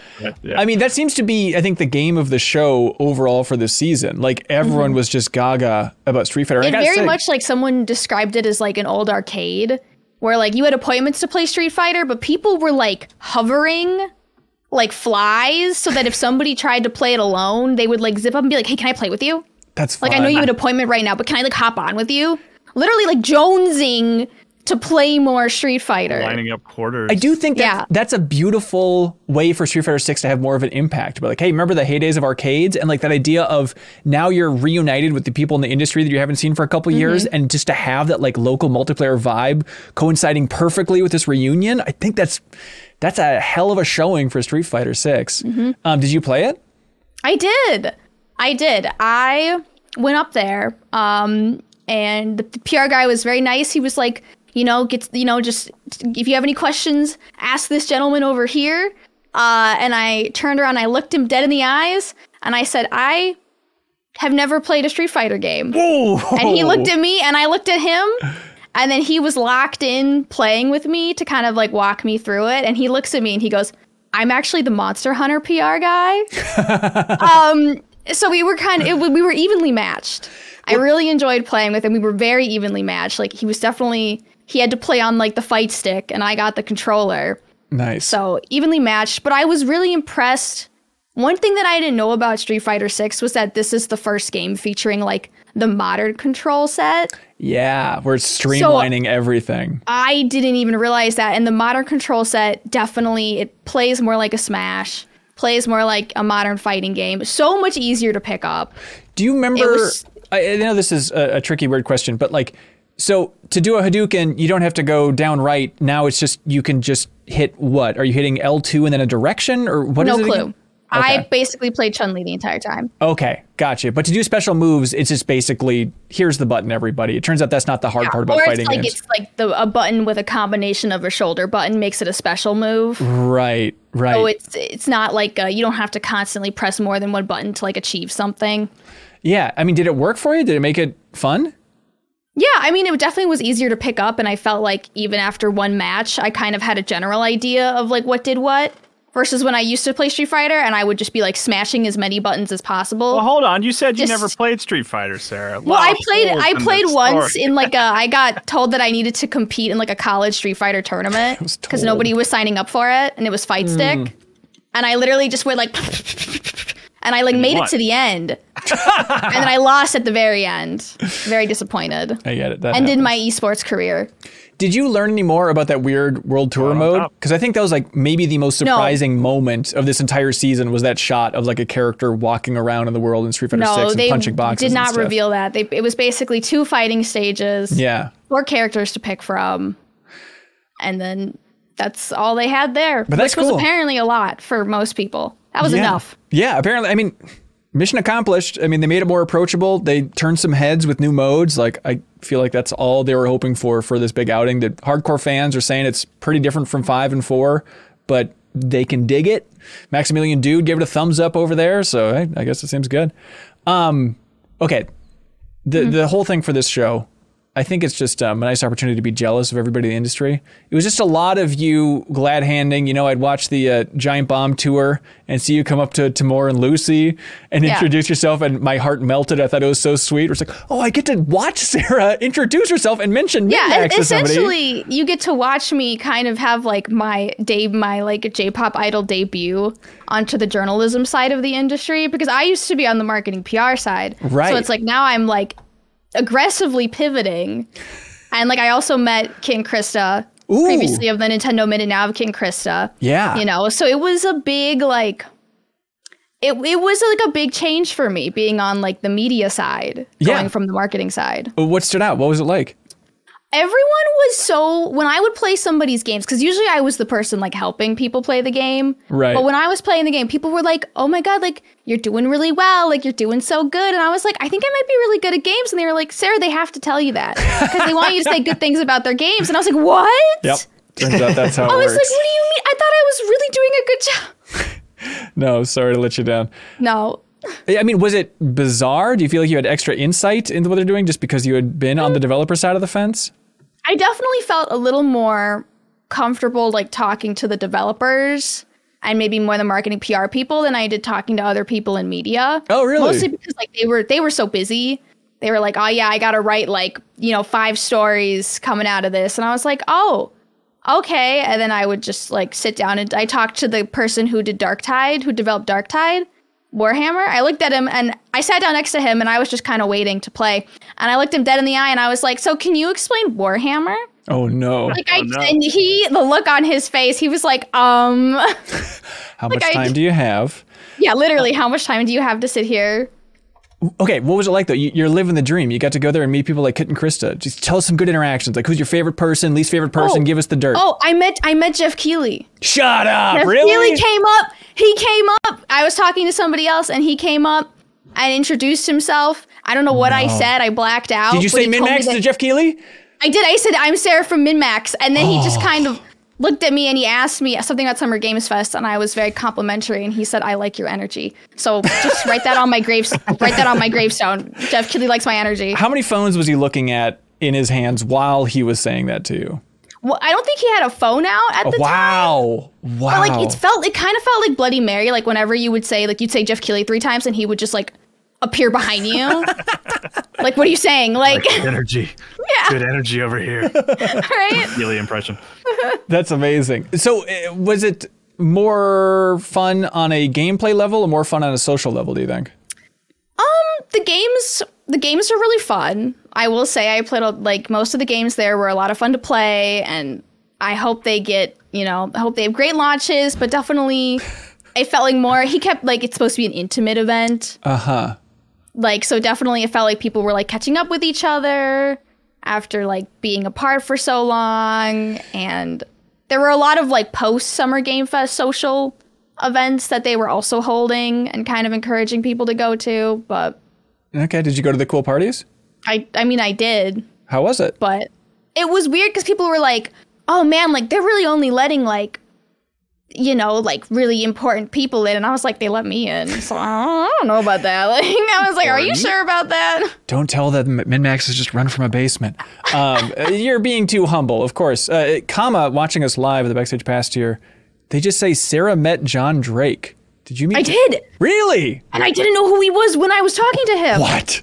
I was like, we were just having a really good conversation about Disney, about Kingdom Hearts. Yeah. Like, and then all of a sudden, I got like a Twitter follower the next day with like forty thousand followers, and it was like John T. Drake, and I was like, because I, I have I knew him from Twitter, but I was like, I didn't know that I, you know, I didn't know that I was speaking to a legend. Speaking of legends, did you see that uh, interview from Kim Wallace over at Game Informer, uh, who's actually leaving Game Informer? Wild times. Um, but you see the interview she did with Nomura, um, mm, where mm-hmm. he said that he was the reason. Well, he was kind of dragging his feet on Sora being included in Smash. Everybody assumed it was the Disney lawyers, but apparently Disney and probably John Drake was like, "Please put Sora in Smash." And then Nomura was the one that's like, "It doesn't fit the Kingdom Hearts lore." Like, can you imagine that? Nomura really seems like he's his own. He's his own worst enemy, and he's his uh, he's Square Enix's worst enemy. at the right. same time, like I'm gonna say it. He's like, fans' worst enemy. Um, he's fashion's worst enemy, but we love him. Gotta love him, that old son of a gun. Um, so social highlight was Keighley or John Drake. Yeah, and then I, you know, I also met the Giant Bomb people, which was great Yeah, after yeah. seeing them. Kit and Krista. I caught up with Jeff Cork, showing a very cool game, Escape Academy. Oh, really? fun. Yeah, it was a really fun game. People really like. That was kind of like the secret hit of the show floor was Escape Academy. So this is yeah, I am 8-bits game, and Cork was actually demoing it. Yeah, he was uh, working the the pod. Oh, that's booth. amazing. Not a booth, it's a pod. How much did you talk about um, Chibi Robo? He said that somebody came up to him and said that they liked the Chibi Robo stream. Really? Yeah. Oh my god, that's amazing. Uh, okay, so Escape Academy is just like a co-op game where it's just a virtual escape room. Is that the premise? Yeah, essentially the premise is instead of like it's like Hogwarts, but instead of learning magic, you're learning how to escape. Oh, So the weird. goal is to you're like a student learning how to escape these many escape rooms that get like progressively wilder and wilder. And then there is sort of like a story baked into it. You can play it single player or with two players. I recommend two players because it's just a lot easier to like figure stuff out within Right. the time limit. Yeah, uh, that sounds great. I'll have to check that out. Um, uh, the big one. I'm officially now asking you about it. So start the clock. Yes. Uh, Sonic Frontiers. Woo! You got to play, and you can talk about this. Is this embargoed? I- How does yes, this work? This is there's there's two embargoes. There was one for the overworld, and then there's another one later for things that I cannot talk about because I'm Sega. I signed an NDA. Sega knows what I look like. I'm afraid they're going to come to my house at this point, honestly. Uh-huh. But definitely playing it was is it plays a lot differently than what you expect watching the IGN showcase really? on it. Yeah, I played. I, this isn't saying a lot, but personally, I think it was the probably the better, the best Sonic 3D game in terms of controls. It felt really good. And that's not saying a lot because they're 3D Alright. Sonic games, but it felt really good. Because in that gameplay demo, every time Sonic was walking, it looked like the worst crap in Yes, my, I've ever seen. Sonic in my life. walked a lot. I realized that was a choice. Sonic actually doesn't walk that much right in right. the overworld. So I don't know why they did that. Um, but I was like zipping all over the place as Sonic. It's a lot easier to get into the flow of like going from jump pad to onto the rails, off of the rails to the zippy zip all over the place. Uh, the battling felt a lot better than it looked. Okay, so it- better than the gameplay demo would lead you to believe. But I mean, where are you at overall for like quality? You think this is going to be a here's good game? Here's the thing. I, I see two types of opinions coming out online. Yeah. It's people comparing Sonic Frontiers to other games coming out in 2022, and then people comparing Sonic Frontiers to other Sonic games. Right. Okay? Neither is, you know, wrong and neither is correct. Okay? But like Well. that's the two opinions. I'm in the camp of comparing it to other 3D Sonic games So in that Okay. is exactly it is going to be exactly what I expect. this seems like the type of game. I think this is going to have like ten years from now a crazy fan base of defenders. It feels like a weird entry, and there's always fans of Sonic games, and that combined with this one being weird. I feel like this is it's weird to call a Sonic game a cult classic, but I feel like it's being set up for that level of fandom. yeah, they're forward. really setting it up as like this is like Sonic's this is like the new Sonic, like this is the new twist on Sonic. The new we're we're like thrusting Sonic into like a new generation of Sonic games. But I'm like, you say that with every Right. Sonic game you release is like this is the new generation of Sonic, and then you just wait for us to react. yeah. if we like it or not. So I feel like time will definitely tell with this one. It really doesn't feel like we haven't seen most of the game. Yeah, I mean, so they emphasized that all we've seen is the first island. Um, Yes. And that there are plenty of linear levels as well, apparently. So, like that whole grass environment, that's just the first island. And also, it's not an open world game. It's, It's an open zone game. who can forget an open Please zone game. remember it's open zone. Right, right. Also, a little tidbit that, that popped out, I think it was in the Axios interview. Um, apparently, it's only a 60 person team for just framing your your expectations for what a team can pull off for tackling something that appears as big as it is. Like, okay, 60 person team. Also, uh, weird tidbit.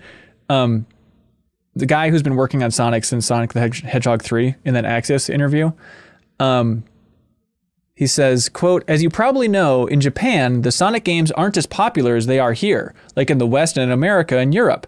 So a lot of people on the Sonic team, they're not these fans who played it and are like, yes, I'm on the team now. A lot of them know Sonic the character, but they didn't grow up playing the games. Weird. Isn't that I feel like I don't want to know that. I know. I feel like it I really actively colors. wish he had never said that. it colors my perception. Sonic colors my perception. I got you. Don't write in next week about how I didn't say Sonic explains colors my perception. It explains a It lot. totally does. It really explains a lot. That they Because weren't- there's, I once again, I did, I cornered the head of PR. No Chao Garden. Ooh. I know, I cornered him. I tried to dig some information out. No Chao Garden. Okay. Which, if it had been made by a team of people who actually liked Sonic, there would be a Chao Garden. That could be. That could be. Um, so, Sarah, are you saying the magical words cautiously optimistic about Sonic Frontiers? Is that what's happening here? I mean, like, you have to understand that, like, I will ride the 3D Sonic train into hell no it's already matter there. what. It's already there. You're but in trying to write terms it of, out. uh, I will ride this burning dumpster like to the grave. Compared to the last game, Sonic Forces, which I didn't like and I didn't play, I am actually looking forward to Sonic Frontiers. Okay. All right, there it is. And um, they say it's coming out 2022 still. Um, again, for expectations, it's coming out on the Switch as well. I'm curious how that's going to run and what that's going to be like, but we'll see. Um, anything else from the show that really stood out to you? Oh, Metal Hellsinger, the 3D rhythm fighting game. Oh, yeah. See, that was a sleeper for me. I didn't even mean to play it. They sat me down, and man, once you really get into it and like the lyrics of the song start to kick in, like the better you do, they'll reward you with the actual lyrics versus just the rhythm. Oh, that's interesting. Once that like metal music like really kicks in and goes into high gear, you feel pretty you feel pretty cool. Yeah, this is the one that has like the singer from System of a Down contributing, and it's like it looks like Doom 2016, but if Harmonix made it. Um, Yeah, weird one. Metal Hellsinger. That's cool. Um, I'm sure we can do some more mopping up and stuff uh, for next week if we forgot to cover anything for for games we played. Um, but first trip as a member of the press, Sarah. Conclusions. Oh my god, like people really just want to make the media happy. I'm used to being on the groveling side, like finally being groveled to, like feels pretty good. Feels pretty good, man. Really? So you're into it. You're into the ass kissing from everybody in the PR Well, world. I've been on. I feel like I've been on both. You know, I've been on both ends of it, so I can commiserate with like marketing and PR people, and I, I treat them like people. Interesting. Um, but yeah, definitely. Like, I didn't realize like they're like all the perks that come with it, and they're like, "Do you want a key for this? Like, are you gonna release content about this? Are you gonna say nice things about this?" and I'm Oh, like, boy. um. Don't promise anything, Sarah. Don't promise those demons. They're like breaking down my door. They're like, "Where's the content?" yeah that's how it works. Did you uh, did you get some cool swag? I did. I got a big bag of swag, but like the Summer Game Fest socks, the exclusive socks. socks! Did you guys see those? Yeah, they have socks that are Summer Game Fest branded. I don't have them with me, but the issue is that like they fit me, which means that they literally will not fit anybody else. I do not think that they will fit anybody unless you're a very small woman. All right. So interesting. there we Interesting. go. Future of Games Press. Um, all right. Hey, Kyle, do you know how this whole thing operates? Patreon. Patreon.com. Everybody, you can head to patreon.com and find the tier that's right for you. Uh, we are basically fully funded from Patreon. We have YouTube and we have Twitch, but that is a sliver for our overall support. So if you want to help support independent games media, please go to patreon.com slash minnmax with two N's. Your support can make a very direct difference. Thank you to new supporters like Dominic Guerrero, new $50 supporter over there, joining the Game Champion tiers. Thank you so much, Dominic. Uh, also, it's a good time to join and support us in any way. Uh, maybe if you've enjoyed our Summer Game Fest coverage in general, or if you're just feeling greedy and selfish because this Sunday, June 19th at 2 p.m. Central, we have the next big episode, which is Trivia Tower, the Grand Round. Round. Round, round, round. Thank you. Sarah, you are on Round. it. There it is, everybody. Uh, what this is, if you jump in and support us at the $2 tier, just a $2 tier on Patreon, especially if you're, in Europe, because we're doing this at 2 p.m. Central for everybody in Europe. So this is your chance, everybody. Please jump in at the $2 tier on Patreon, compete in video game trivia this Sunday through the Discord and let us know if you have any questions about how that works. There's previous examples and episodes up on YouTube you can check out. But compete in video game trivia. If you're the last person standing, you win $1,000. Now, here's the twist. I don't know. Hopefully, this isn't a twist. That's 500 for you. I'll write you a frickin' check. Uh, and then it's 500 for a charity of your choice. And it can't be like, you know, you aren't a nonprofit, no matter how many times you say it. So it has to be a real charity. Uh, but please help support independent games media and help support a charity of your choice. If you win, jump in at the $2 tier on Patreon and compete in Trivia Tower the Grand Round. Uh, our co host for this month is the one and only from Delayed Input, formerly of Easy Allies, Kyle Bosman will be joining us. And uh, look, I'm a big fan of Kyle Bosman's work. I'm not trying to kiss his ass too much, but more than any other Trivia Tower guest, he is excited and he has just been pitching ideas for categories and Hail Marys. And he's had at least five suggestions where I'm like, I am kicking myself. I didn't think of that. It is so good. It is such a good idea. So there's gonna be a lot of very funny, uh, wacky rounds in there. So please jump in, support us on Patreon, and compete in Trivia Tower the Grand Round. We would love to see it. Thank you to our other supporters, including the creators of Jeff. Um, get a load of this. Uh, Ticket to Ride San Francisco, the new version of Ticket to Ride, which is releasing in Target stores on June 19th. You can get this new edition of Ticket to Ride. Jeff, I assume you like Ticket to Ride, yes? Of course. One of the greatest tabletop games of all time. There we go. It is fun. And genuinely, I was craving playing more Ticket to Ride because I was like, oh, it's one that I really like, but I always forget to go back to it. And so now we have Ticket to Ride San Francisco.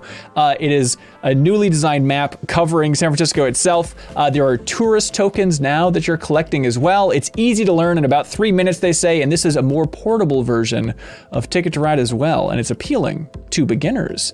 So if you like Ticket to Ride, you want a new version, or if you've never played one of the greatest tabletop games of all time, you can check out Ticket to Ride San Francisco. Thank you for your support. Also, thank you to our dear friends at I Am 8-Bit. They want everybody to know about Dust Biters. Now this is this is tricky because this is genuinely one of my favorite tabletop games. But if I talk about it during this uh, promotional segment, it feels just completely hollow and gross. Jeff, have you played this game yet?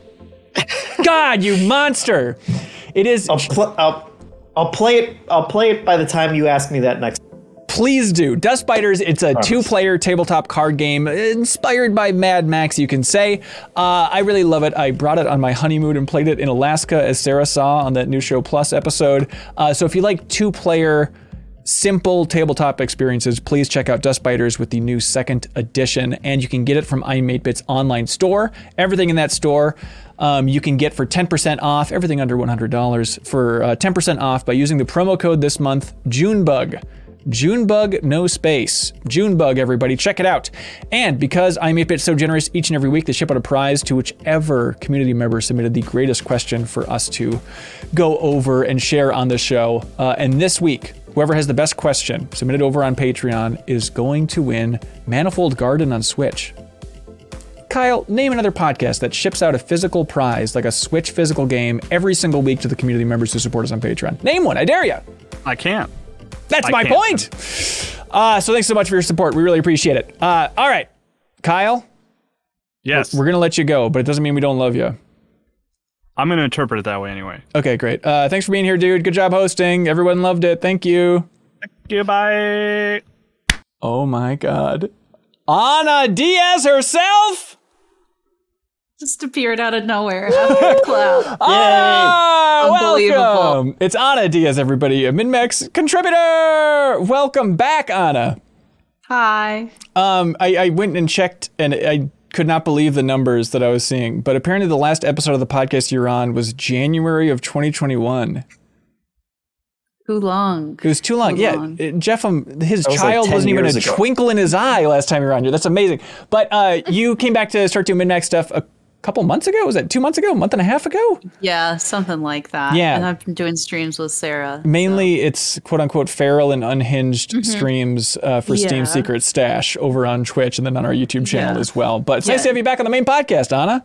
No, I'm excited. I'm happy Oh, good. to be here. Nice. Uh, how's your summer going? How's the Summer Game Fest coverage over at Polygon for you? It's, you know, it's like kind of scattered because, you know, like with E3, you like had an idea of what you're getting into and people planned appropriately. Right. But like this time, I would say it's just like it feels like there's like less news, but it feels just as chaotic because it's all coming in like these weird installments and like not the regular schedule. And, you- so that's been a challenge. Right, the schedule is weird, and also just trying to predict anything is weird. Like, all right, Capcom's having a showcase. I don't know if that's going to be like Gearbox's showcase last year, or if that's going to be a complete unveiling of gameplay for Resident Evil 4. It's just so tough to plan any of this stuff, and it's just I want to get into the normal rotation of things, but they won't let us. Hey, we got a bunch of questions over on Patreon though. Uh, Procyon number six writes in and says, "Hey Ben and friends." Um, Ana, I'm so glad you're here for answering this question. We need your intelligence for this one. Um, how do you like your ladders? Are we talking button prompt to mount, just walk into it and animation starts, no animation, or the arcane method of no ladders at all? This is killer. Ana, how do you like your ladders? Okay, so it depends. If it's an open world game where I can climb any wall, then I'm fine with no no prompt. But if it's not an open world game and I'm not sure if I can climb the ladder, then I appreciate a button prompt because I might not walk up it unless I get a button prompt. Right. That's interesting. If you're not sure about the possibility space of the game, I think that's Yeah. correct. I think that makes sense. and um, like pressing a button can be very satisfying. Like go up the ladder. I really, the only thing I care about is absolutely having the option. And I feel like games are pretty good about this, about going down those ladders. I need the quick slide down option.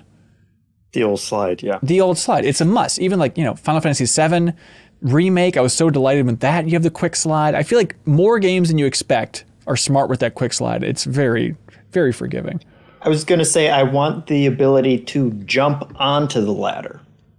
If I run and I jump yeah, and I yeah, throw yeah. my body at that mm-hmm. ladder, I better mm-hmm. start climbing. Right, mm. right. It'd be nice to have a little extra animation, feel like a Team Ico style, where it's like you can grab onto the ring and you kind of wiggle a little bit before you actually latch on. I feel like there's a lot of animation possibilities here with ladders.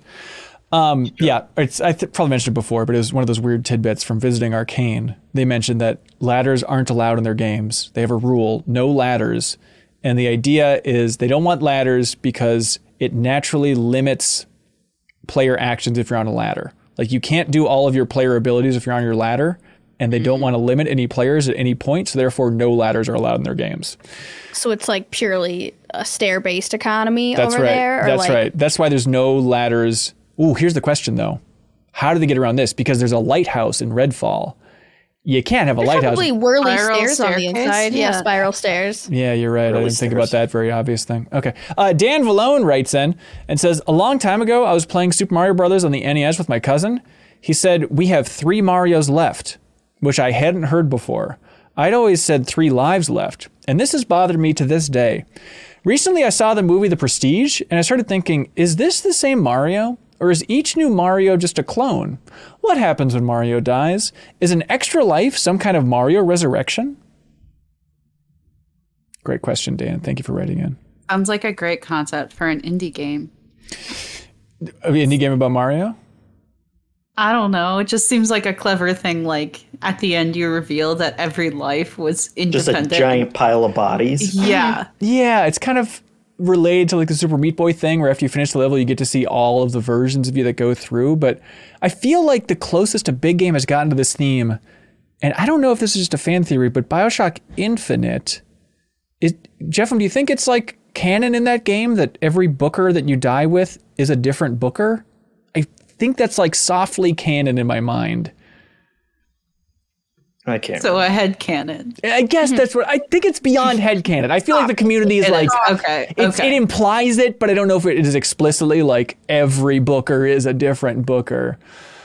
Um, but yeah, no, I think I think there's infinite Mario's. There's like 128 of them at least, based on that old tech well, demo. yeah. If if you jump on that shell that's on the stairs, then there's infinite Mario's. Hmm.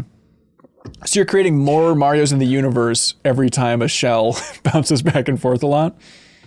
Yeah, maybe it's like you're storing up energy. It takes energy to create a new Mario. Right. And so yeah, and the greatest form of energy in the Mushroom Kingdom is I, shell. I just on like this question because when you gave it to us, you Yeah. said it. All it said was, "What happens when Mario dies?" And I thought it was like this existential question of, It's "Oh not. God, Mario's going to get old."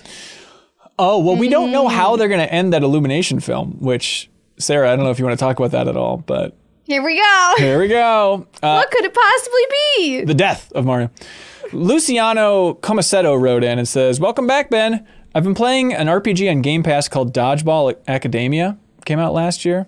Um, do you remember this one, Ana? Did you play this thing at all? No, it's, it seemed good. It seemed good. Um, they say it's from a Brazilian developer and it has an awesome art style. One interesting feature is a quote unquote learning mode where you can switch back and forth between any of the languages included, as well as turn on a secondary set of subtitles in a different language, letting you practice your Portuguese. Isn't that a cool idea? That's sick. That is very. love I, that. feel like somebody, like a developer, was like just doing it to practice, and they were like, "We should just leave this in. Like, we should just make like leave it in the game because it just seems so specific." But I would love, especially like maybe more like Persona games, to kind of give you that option. I think the screen could get really cluttered, so I think it depends on how much there is to say. Right, right. But I feel like that would be a really cool way to experience some games with like subtitles for your subtitles. I think so too. Even just like, you know, when I was trying to practice my Spanish, it was always helpful to just, oh, watch a movie and then put on Spanish subtitles. I feel like that's kind of the, the simpler version of the quote unquote learning mode, but it's kind of cool. Like, do you think you learned a lot of Japanese just from watching media or reading subtitles or anything, Sarah? Yeah, I mean, especially like Japanese TV was really useful. Like watching all their reality shows for conversational Japanese Yeah. was really great. Learning like random words that I otherwise wouldn't know. Um, there are like some games are better than other games. Obviously, for learning languages, like some games are a little too hard. Like I tried Harvest Moon in Japanese, and it's like now you get to learn the Japanese word for every single vegetable, every single animal, and every single garden equipment. Right. And well, I, I was watched just like, Ball, oh, so I already this- know it. This is a little too much for me. Uh, speaking of which, one of the secret stars of that uh, PlayStation Plus Premium was there's this game called Harvest Moon Mad Dash. yeah. You know it, Sarah? Wasn't it like a multiplayer, like party game type Um, experience? or- it's in that arena. It, I don't think it had a multiplayer mode that I found, but it's like kind of a match three ish feeling yeah, it's like not. It's like they took Harvest Moon and like applied it to a different IP. yeah, well, they Like they basically put a different game. Yeah, the Yeah. Mm-hmm. name is all over the place for Harvest Moon now, but like uh, we're trying to figure it out. It seems like no one reviewed this thing, but I enjoyed it so much and like building up your plots because you're like planting tomatoes, and then if you plant enough of them together, they combine into a bigger tomato, and then you get Yeah. points based on how big it can be. But you got to pick it in time. I ended up buying it on iOS because I'm all in on Harvest Moon Mad Dash now. So get ready for the two tens debate. It's going to be wild. Um, Trevor Corbin writes in and asks, "Did you ever write to game developers as a child?" When the 3DS was announced, I wrote an email to Rockstar to let them know it would be a perfect platform for a new 3D GTA game since it had a circle pad, which would work well for movement. And believe it or not, they did not take my advice. Those guys are pricks. Can you imagine not taking this kid's advice? Uh, did anybody else write in to game developer? Just segueing off the Harvest Moon thing. Ooh, yeah. When I was in, I want to say middle school, Harvest Moon: A Wonderful Life had come out, which was the GameCube Harvest Moon game. Yeah, of course. and I like played through it completely, and then I was just, I- I was just really like confused as why you could only play as a boy, because obviously other games were coming out that allowed you to pick between girls and boys. Right. So I wrote it. I don't know who I emailed, but I like emailed like Natsume customer support. My mom was like really supportive about it. Like I really like I wrote out this email in like a Word doc to make sure like the grammar was correct. And then I emailed Natsume customer support and I was like, "Would you please like consider putting like a female character in the game? Like I would I've been playing Harvest Moon for a really long time. I'm a big fan. I would really love to play as a girl." And then they released Harvest Moon Another Wonderful Life where the main character was a girl. They literally didn't change anything about the game except they swapped out the boy for a girl and they turned some of the boys in the village into the bachelors. Ooh. But these men were horrible. they were like the lowest of the low because they weren't designed for you to date and marry. right. So you had like the f- um, you're gonna have to bleep me, Ben, but they had the f- boy, uh-huh. and then they had emotionally unavailable man, Oh. and then they had man who disappears for certain seasons. Were your three options of Very who you could marry. But I was so excited. I was so excited that I could finally play as a girl. Um, that I was just like, I was like, it's because I emailed them. Like this has to Oh, be because like, and I know growing up now that they don't, they didn't read that email maybe, and Maybe. it was probably already in development. But I don't know boy, how. I thought I made a difference. let's just say you did. And I don't know how like the timeline works out for which one came first, but I think correct me if I'm wrong, everybody. I think it's like Harvest Moon 3 on the Game Boy Color was the first one where you can technically play as a girl. Um, but the insane thing is that you can get married in Harvest Moon, right? It's like, okay, you get married, then you have more years to build up your farm and do all this stuff.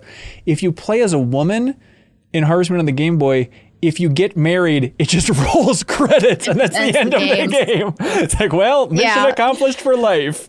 in Harvest Moon Magical Melody, which also came out for the GameCube, if you play as a girl and you get married, when you're like quote unquote pregnant, Right. they actually lower your stamina faster than the male oh, character. So like I couldn't do anything because like I would walk outside oh. and like try to harvest my plants and I would just pass out because I was pregnant. Like I literally had to stop playing because it was unplayable at that point. and I was like, why am I being punished? I don't understand why there's not more girl gamers. This sounds great. Yeah, I, this sounds like absolutely top tier gameplay. really gamify womanhood a little bit more, please. I uh, I wrote in, um, I wrote an email to Naughty Dog. Um, this would have been like '96 or '97, like right after playing Crash Bandicoot One and loving it so much. Because I oh, it would have been '97 because I also loved Final Fantasy VII.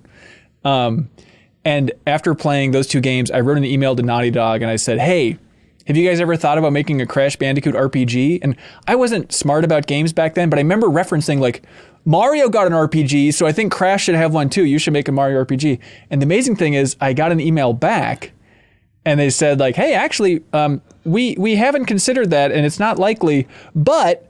Um, we did make an RPG. We made Rings of Power on the Genesis. So if you're hungry for a Naughty Dog RPG, you can check that out. Which, speaking of wonderful women in games, that's the game where if you put a cheat code in on the title screen, uh, there's like a topless woman character on the screen that pops up. So it's gaming for a cute- everybody. And Naughty Dog gave you that cheat code. and they gave the That's right. you know, they were like, yes. P.S. Get nasty. Um, and the nice thing is, then uh, when I met uh, Jason Rubin, maybe it was in an interview at Game Informer, maybe it was in real life, I forget. Um, but I asked him about that idea, and he's like, "Yep." He's like, "That would have been me or Andy, Andy Gavin, the co-founder of Naughty Dog." He's like, "We answered all of those emails back then. That's then." so cool. Isn't that sweet? Not somebody didn't respond to me. Yeah. Yet, Sarah. Uh, Jeff, um, you got one? You, you emailing? I did. I, I think I've shared this before, but um, when I was a kid, I wrote to Rare uh, about Goldeneye because I, I told them, hey, you should you should make a level editor that we can use and and just like have them be separate rooms, like design a bunch of rooms and just have it so that you can just put them all together, you know, in what order you want, so we'd have our own maps to play. Yeah. And they wrote back. Someone wrote back, and they said, you know, thanks for the letter or whatever, but that unfortunately would be impossible because if the rooms were off even a little bit, it would break. It would like break the map and the game wouldn't work. And even as a kid, I thought that was total bullshit. That is. Like that that's is. not how computers work. You can make it accurate enough. yeah, then- you but can then- make it snap in. Yeah, and then people from Rare like split off or whatever, and they went over and they made TimeSplitters. That's right. And that is exactly what they did for TimeSplitters. They You had the sue. editor in there. That's and It was all my idea. And then you took out a quill and you said, "Lazy They were just devs." throwing me off the scent. Yeah. Yeah. You were like, "Hey, this kid's got a great idea, but we can't let him know because he'll make millions on the royalties. so just like give him a BS excuse, send him about on his way." That's right. Uh, Tanner Methvin writes in and says, "Hey everybody, um, Ana, please rank these breakfast staples from best to worst. We're talking eggs, bacon, toast, pancakes, waffles, grits, sausage, hash browns. That's a lot. Okay, a it's, kind Those are of just hard. like the pieces of breakfast. yeah, I was gonna say they Yeah. all provide something different. What is this, Ana? When did you learn to answer answers with such a questions with such a cop out answer? That was the Sorry, my most favorite response. My favorite's bacon. Number one is bacon. Yeah. So, like, if you had a plate that had everything on this, you'd go for bacon first. Yeah. Yeah. Yeah, I think. Oof. I mean, I don't go for bacon first because it's really salty. So what I'll do is do like a toast or potato and then bacon and then toast or potato or egg. Try and like the bacon is like the flavoring of the whole plate. Yeah, I I want to say. Well, notice that Tanner's a coward, and they didn't include French toast on here, because I feel like that's that's hmm. going to throw off some of these. But even then, I want to say like French toast or waffles, number one. But if I go to a restaurant for breakfast, I, I like getting like the two eggs and bacon and toast and hash You're browns. the you eggs, know? yeah. You so Yeah. does that mean eggs are number one for a lot of people? They're number one for me. That's a that's a number maker. Like me, that's what breakfast is for me. Yeah. And how do you like them? Eggs Benedict. Oh, my God! I'm, so I'm an eggs fancy. Benny girl. Yeah, what are you, royalty? Oh, that's disgusting. That's not what I was expecting. yeah. That's what I had for breakfast today. All right, it's impressive. Uh, Just in the kitchen making hollandaise. yeah, you make hollandaise at home? No, I just ordered it. That's oh my god, what is your life? Wait, so you're getting like Uber Eats for hollandaise sauce? No, I live like really close to like a diner, and I just pick up my eggs Benedict in the morning. Not every day, but I was feeling a little fancy today. Okay. right, all right, that's good. Um, grits. Where's grits ranking for people? I don't like grits. I don't know if I have a sense of what that even is or what it tastes like. You can imagine based off the word, I think. Um, okay, I'm looking at pictures. Uh, yeah, uh, that seems fine. I'm, I'm sure it's fine. It probably bottom middle is probably where we're going for this. Hash browns, good. Toast with some butter on it. At times when I eat that, I'm convinced I don't know if a better food exists on earth. If you have a really good piece of toast with some nice melted butter, I think it's tough to beat. Uh, Sam Morrow writes in and says, Welcome back, Ben, and congrats on getting hitched. Thank you. Uh, recently, I've been enjoying the benefits of services like Game Pass and the new PlayStation Plus. Imagine if your younger selves had access to these jobs. Oh, access to these jobs. Feels like a job keeping up with this Game Imagine if you could work for Microsoft as a six-year-old. Imagine if your younger selves had access to these before jobs, driving licenses, and life's endless responsibilities. How do you think your video game playing would have changed if your 12 year old versions had access to these endless buffets of games? I did kind of have access to that because I had GameFly. Ooh. And a lot of my top JRPGs were like, I don't know if someone was like working at Gamefly and they were just like pushing like Skies of Arcadia, Baten Kaitos like to kids. Hmm. Tales of Symphonia, Gamefly, Chibi Robo, Gamefly. Like, I don't know who was working the back end of that, but I really thank them for my education.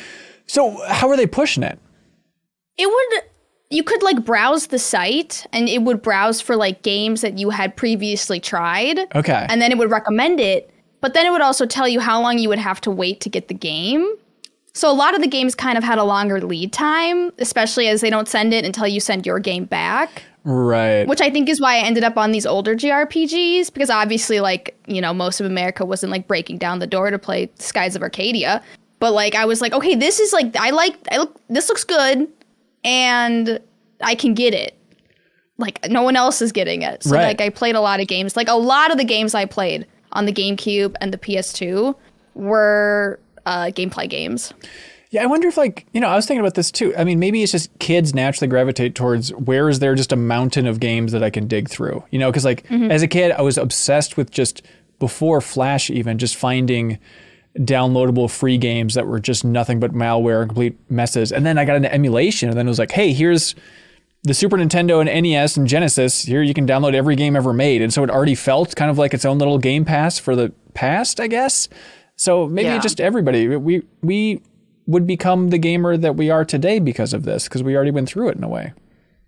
Well, and I think like a lot of kids these days have free games. It's just like free to play. Like Right. they mm-hmm. have, you know, like Fortnite and like so many like honestly like solid options that are, you know, free to play. So Yeah, it's like you just have to train a kid to go for free to play games, but then teach your child not to want anything at any point. And I think that's going to be a hard lesson for kids to learn. Because if you could just go in, you know, like us cool, natural, uh, sophisticated adults and play free to play games and just like scoff at the idea of loot boxes, but I don't think any child is capable of looking past a No. shiny shirt that you can put on your character, whatever the hell's going on there. Um, has your kid played games yet, Jeffem? No, he's way too young for that. Really? Is he like? he he has a puzzle like one of the puzzles where each piece is like an actual animal and you just have to get it into the slot for that one. yeah. He's pretty good. All right, that's pretty good. That was game of the year, I think, 93? Yeah, 1893. Uh, the Uncharted Wolf wrote in over on Patreon and said, Hey, I went to go watch the Summer Games Fest in the IMAX screening. I'm very jealous my of God. this. Uh, and, I, and I have come back. He was back. the one. That's was right. the one in the IMAX theater. He put the I in IMAX. And I've come back with a couple of observations. Firstly, what were the games people in the theater were most excited for? In order of least excited to most hyped, it was Cuphead gameplay, Teenage Mutant Ninja Turtles, and then most of all, Goat Simulator 3. Apparently got the biggest pop in theaters and IMAX. Uh, during, excuse me, well, during the Last of Us segment, I saw multiple people fall asleep. That seems impossible. What are you talking about? It was like a three just- minute I wanna know segment. how- many Theaters are people were in the theater? Yeah. Like the AC's blowing down on you and you have your chair and you're reclining But there's like a giant Jeff like the- like larger Yeah. than life kaiju size in That's front of you, like shouting at you about Kaiju Jeff like Keighley. world release, like and you put World you, premiere. but then you Maybe they had just passed out from terror. Oh, that's probably what it was. Um, and then they say, and only one person was audibly excited when the One Piece game went on the screen, and that was me. Congratulations, Uncharted Wolf. You killed it. Uh, Steister writes in and says, Hey, Min Maxers, one of my favorite things to do is to go back to old reveal videos and see a crowd's live reaction. There's something about a group of people's shared excitement that brings me so much joy. I'm with you. Uh, why do you think people are drawn to watching reaction videos? It's a good question. I mean, they do surprisingly well in our YouTube channel, and I guess it's just like, well, might as well watch it with somebody else. Uh, I, I don't know. I think it's it's um you like to know if you're out of the loop, I guess, because if someone's reacting in a big way to something that you're not familiar with, then it's kind of a reminder, and it's like a second quick review of like, hey, you should pay more attention to this because this is more relevant than you think. I guess that's part of it. Yeah, I, I guess if you're if you're watching it live, it's just a way to watch it with other people as opposed to just watching it yourself. Even if you mm-hmm. can't, you know, interact with them directly, you you get some of that excitement. Unless it's me just sipping my tea and people say I might as well be a GIF, but Yeah. Actually, fun fact. I don't always have reactions to everything single thing. You're on the internet. You need to have reactions. But fun fact, you have been a tried. GIF for three reaction videos. People have to find out which ones those are. It's kind of like our own little Easter oh, you keep adding me? Yeah, yeah. Sweet. You're just in your own little square sipping your tea. Um, yeah, I think that I, don't, I was thinking about this too of like why why am I or let's generalize and say people in general like sensitive to recommending things? Like why is it are people so eager to recommend things and why is it so insulting if somebody doesn't like your recommendation? Like is it just that you're just looking for evidence that you're not alone on this earth and somebody else has the same brain as you and therefore they like this thing so your brain is ultimately okay?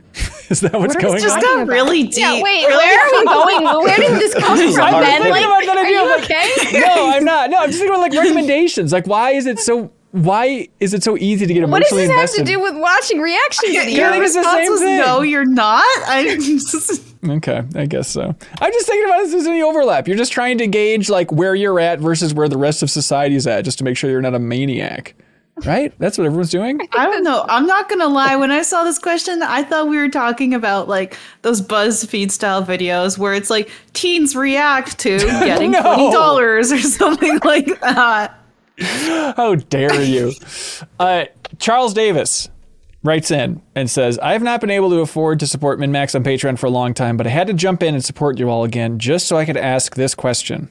Now, bear with me, but this is the question. Charles, hey, buddy, it takes all kinds. Uh, Charles supported us on Patreon just to ask, can you explain to me why Squirtle is a clever Pokemon name? Because it's a turtle that squirts water. It's like a squirt gun. Squirtle. Interesting. He says wrong. It's because it's part squirrel, part turtle. this is this That is. makes sense. The curly tail. I I had never. Hang on. Really? I don't think I had ever thought of it. Sarah has a- this face like she knew.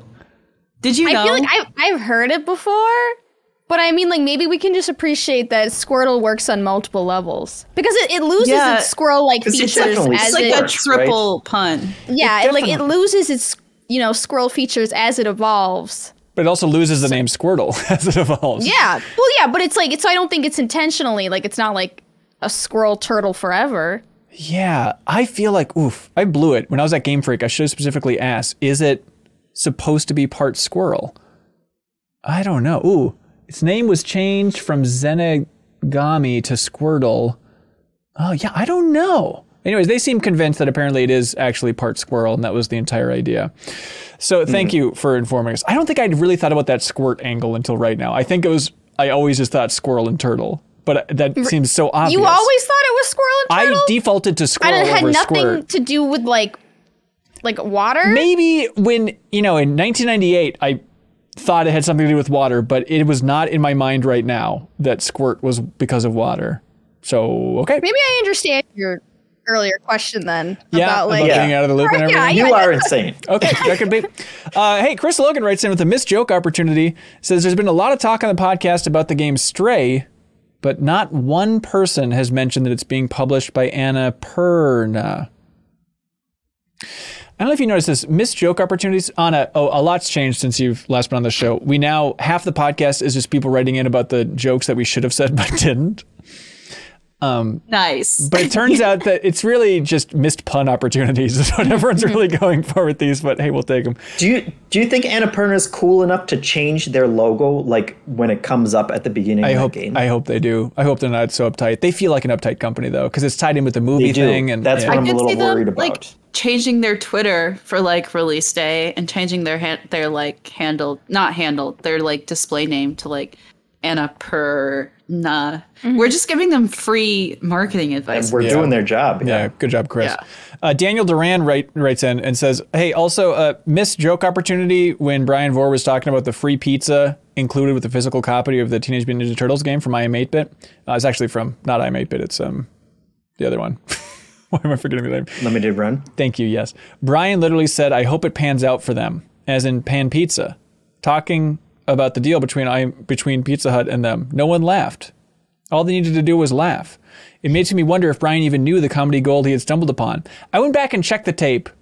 I think Bryan was loosely aware of the pan pun, and I checked the tape, and Jeff, um, your eyebrows shot up to the top of your forehead. So I saw you at least acknowledge. it was funny. Okay, there it was.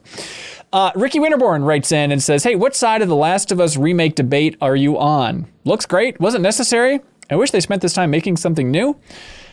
I think, thank God, uh, Kelsey Lewin and Jeff, um, you both uh, echoed my thoughts exactly on the podcast about the most frustrating thing over all of Summer Game Fest was having Neil Druckmann come out on that stage and act like, He was so sad. yeah, like a kicked puppy when he was announcing this game because it leaked on Twitter an hour before. I've never seen. He didn't even want to look Geoff Keighley in the eyes. I know, and I he just kind of looked down and shuffled, shuffled his little feet a few times. I cannot imagine how emotionally devastating that would be if you're planning for this surprise. But I mean, it had already leaked like a year before.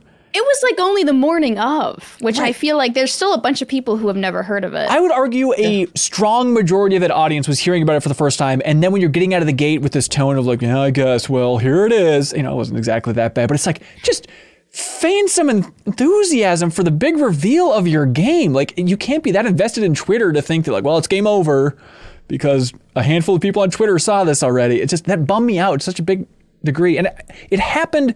Help me find it, everybody on the internet. It happened like within the last five years another thing had leaked on Twitter and also was the most deflated announcement like well whatever you already know but here it is and it, I don't know if it was a Naughty Dog thing but it was some other big game reveal and I just hate it um, but uh, Ricky yeah I'm on the side of the debate of yeah I'd always prefer for Naughty Dog to make something new. And the screenshots it's interesting to see the comparison stuff. Like I like the way the original Last of Us look in the remaster because those characters almost seem more like I know it's not cool these days but a little bit more cartoony, a little bit more abstract, you know, and I, I like that angle, just the hand animated faces and all that stuff. Um, so yeah, I, I, it seems all right. It's not worth getting upset over in any way. But the thing that was interesting that I don't think many people brought up was just that idea of like, it's not like Naughty Dog was championing this remake from the get go because. Uh, Jason Schreier from Bloomberg, he had a report about this, and then he was also on this podcast, if you recall, Jeffem, um, last year talking about the origins of this project and how it was a service team within Sony called ASG, I think. And they were trying to pitch, like, hey, we want to become like a real Sony studio. Let's start working on a project. And so they started working on, back in 2018, on remaking The Last of Us. Um, and they like collaborate with Naughty Dog a little bit for that as well, like in the early stages. Um, so they got the ball rolling. And then Last of Us Part 2 was delayed and they needed more help. So they brought that team in to help with Last of Us Part 2. And then at that point, it's like, well, Last of Us Part 2 finished. We need something else for all these people to do. Let's go back to that Last of Us remake. So, at least according to that reporting, it wasn't even started by Naughty Dog necessarily, which is interesting. Yeah, But then they picked it up. It's kind of facetious to say, you know, I yeah, I would rather have Naughty Dog work on something new. I do too, but they needed something to work on while they were coming up with whatever that new thing is going to be. So I can I can understand if it if it keeps them from you know firing a bunch of people in like the off seasons when Right, they're working on games, right. then you know go for it. Yep. Joshua Duproy says, What's your policy on correcting people when they mispronounce a word? Do you take into account how they how bad they mispronounced it, or if English is their second language? Does your familiarity with them matter? Is it better to let it go in the name of politeness? Am I turning into Seinfeld You while tell I'm me. asking this? Uh, I think uh, mispronouncing words. It depends on if I'm friends with them. If, if I'm friends with them, I might correct them. Not maybe to like the full champing at the bit uh, level, but yeah. Is it your name? Is it a name? Like names all correct. Ooh, name's correct. Yeah. I mean, that's your entire life, isn't it, Ana? That wasn't a missed joke opportunity. you got Thank it. you. Thank you. Right it's the greatest there. compliment. Um, honestly, how Uh, many times a week do you have to say it's Ana? Well, t- like I've um now just like have people in my life who will correct people for me have- because I'm very shy a lot of times and don't want to correct people. So you have like name bodyguards trailing you at all times? I mean, I think it's just friends. okay, that works. yeah. Um, yeah, I, I feel like um, I might correct somebody for mispronouncing a word, but something that I'm adamant about is I don't like people calling out if you misspeak, and I misspeak all the time, and I think I'm sensitive about it. But like, just do society a, pa- a favor. Damn it! In my No, head, no. I was thinking, good thing you're a host of a podcast. know. No one acknowledge it. Just if somebody misspeaks, just let it go. Just Yeah. let it go. They Yeah. noticed it. It's the most unbearable thing on planet Earth. You're not doing anything but being like, "Uh, "What did you just say?" My Bleh." pet peeve is when someone derails an entire conversation just to talk about how somebody Yes. used the wrong word or like pronounced the word wrong. Like, great. Now the conversation's gone. What? What? And what? You feel good about yourself? You feel better now? You little smart. You little smart. Smart person? Cool. you little smart person. uh, Dennis the Door Slammer submits a question over on Patreon and they say, Hello, Big Max. Um, hi. Um, can a bad or mediocre game be redeemed by a great ending? For example, I personally found going through L.A. Noire to be a chore, but the final hours hit me in the feels. It made me appreciate the experience as a whole. What say you?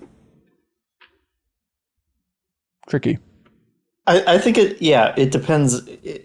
It's a question of degrees, I suppose. But I did. Um, I I guess I enjoyed. I was I was like the one person who enjoyed the original Watch Dogs to begin with because everyone hated it, and then Watch Right, Dogs came. correct. Watch Dogs 2 came out and everyone loved it all of a sudden, even though you were doing mostly the same things. But, Oh, here we but go. This, I, I agree. I agree that the story of Watch Dogs 1 sucked, but at the very end, they they did like this completely kind of meaningless choice. They gave you they gave you this big choice at the very end, like right before they cut to credits, and it was super effective. And I think it made me appreciate the entire story more than than I would have otherwise. Hmm, that's good. And I, th- I think I look back more fondly on the game because of it. I think I think that's right. Like at first, I was like, ah, the ending of a game can it really impact my impression that much? But then I remembered, not that it's a bad game, but I do think the ending of Brothers: Tale of Two Sons is so good that it makes you forget that the majority of that game is kind of mediocre environment puzzles. They're like mm-hmm. Lego game level puzzles for four hours, and then this Sure. haymaker, and everybody remembers it as a great game because of that haymaker. I feel like, I generally think that they can't redeem a game, yeah, but I'm also the kind of person like if I feel like I will put down a game if I'm not enjoying it. Yeah. Bold of me. and so I won't even make it to the ending.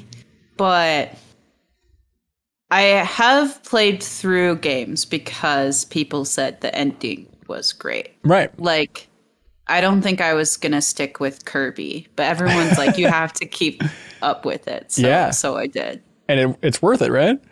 Yeah, yeah, It's absurd. That ending is so good. yeah. But that wasn't like a bad game either. Totally. That's why I'm like, okay, like this is like a solid game, and like this ending will help keep me here. Yeah. Yep. I'm with you. Mm-hmm. Yeah, I think for like the average gamer, how they walk away from the game at the end, like their final takeaway experience, probably matters more to how they feel about it.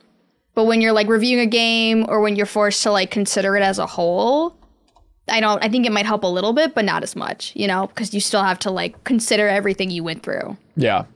And then also, I think what's hard is when you have multiple endings. I think the worst, worst thing that actually makes me hate a game is again when you make the wrong decision, so to speak, or you miss something and you get like the ending you didn't want. That can really ruin an experience for me. things. It's the worst feeling because you're like, I put what?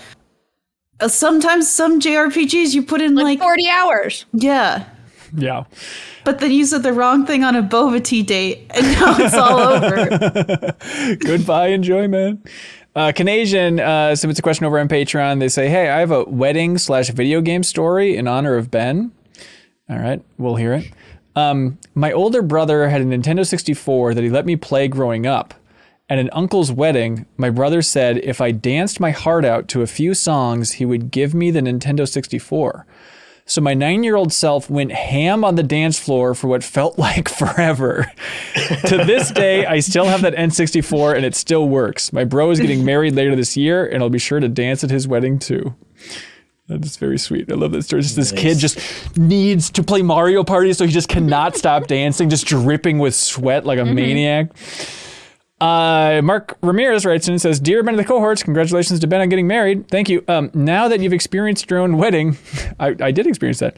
Um, what advice do you have for future wedding people?" Jeff, what was your wedding like? I thought this was about you. Why you deflecting? Like, Your wedding. We'll get to it. Oh my god. Uh, it was a very small and traditional wedding that uh, involved a lot of drinking, so I don't remember that much. That's right. Interesting. nice. So, would your recommendation be a lot of booze? Uh, no, I mean, it's tough. Everybody has very different feelings about what they want out of a wedding, Right. and so There it is, everybody. As definitive as possible. Um, okay, so just going through it, uh, just having gone through it, it was it was amazing. It was one of those things where there's like a lot of moving parts. Even though we had like a small wedding, but it's still like a surprising amount of moving parts. And it's like, oh, any one of these could be bad. Like there was a lot of um, like lake flies around, and I was like, we're gonna open the garage door where we're having the reception, and all those lake flies are gonna jump right into those potatoes, and this is gonna be disgusting, and everyone's gonna hate us. Everything worked out great. The weather was great. Everything was wonderful. Um, here, here's my tips. Um, we didn't have a bridal party, and I feel like that is a great way to go. You save money, you save stress. Just pick two people to give speeches or more. That's all you really want. But the idea of like making all these people buy matching clothes, it's just I feel like all that stuff is unnecessary. Just you're you should be all about just eliminating potential points of stress for this entire wedding, right? Um, let's see. Another one is for the dance floor. I had like my old speaker, and we were like testing it in this space. And so a couple times when testing it, like the weekend before, I cranked it up to max, and it was like, "Oh God, our ears are bleeding." All right, stop. That's good. That's good. And then day of, I felt like it was too quiet, even on max. Like when you feel that with a lot of people. So my point is, if you have speakers, make sure they can go twice as loud as you think they should. If you're just testing it out ahead of time.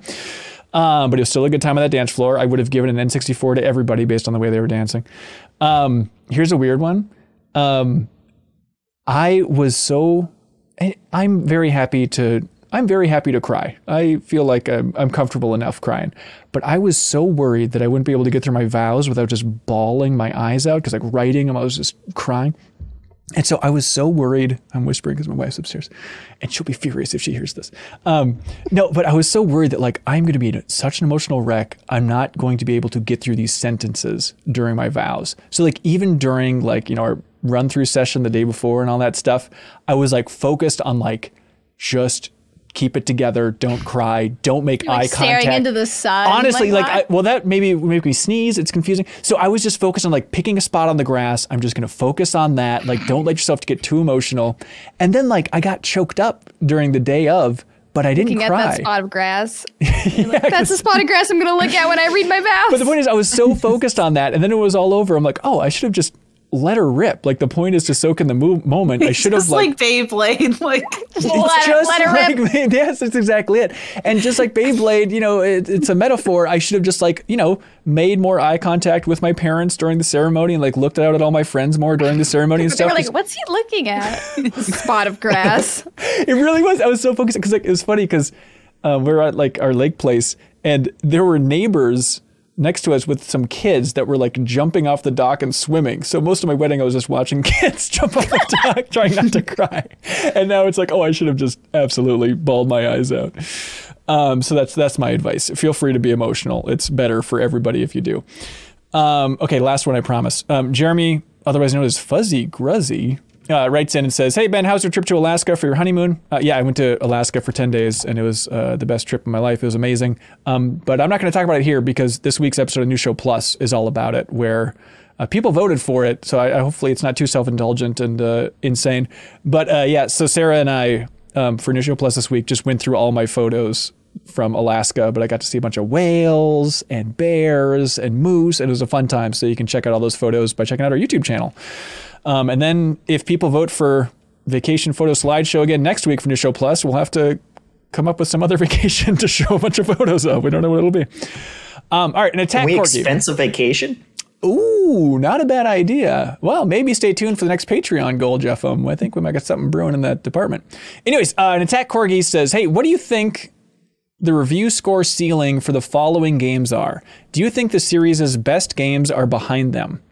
Their highest scores listed below via Metacritic. So, do you think that this series can ever top this Meta- Metacritic score from the past? Is the question.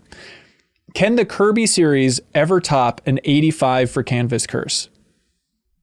I don't think so. Canvas Curse got an 85? Apparently. Apparently. Hell yeah. Some of these are surprising. I was like a kid, so I wasn't paying attention to critic scores, but that's sick. Sorry, that made me so happy. That's like the best Kirby game. just imagine how happy you would have been as a kid if you just would have been whispered that number 85. Oh my God. you would have had to stare at a patch of grass the entire time. I would have got so emotional. It's like a pink ball. um, I, as much as I like Forgotten Land, I don't know if Kirby can ever top 85. I feel it like says that's Kirby in the Forgotten Land has an 85. Yeah. Oh, interesting. So maybe that- they did tie was- it. Twist. Interesting. Well, can it ever top it? I don't think so.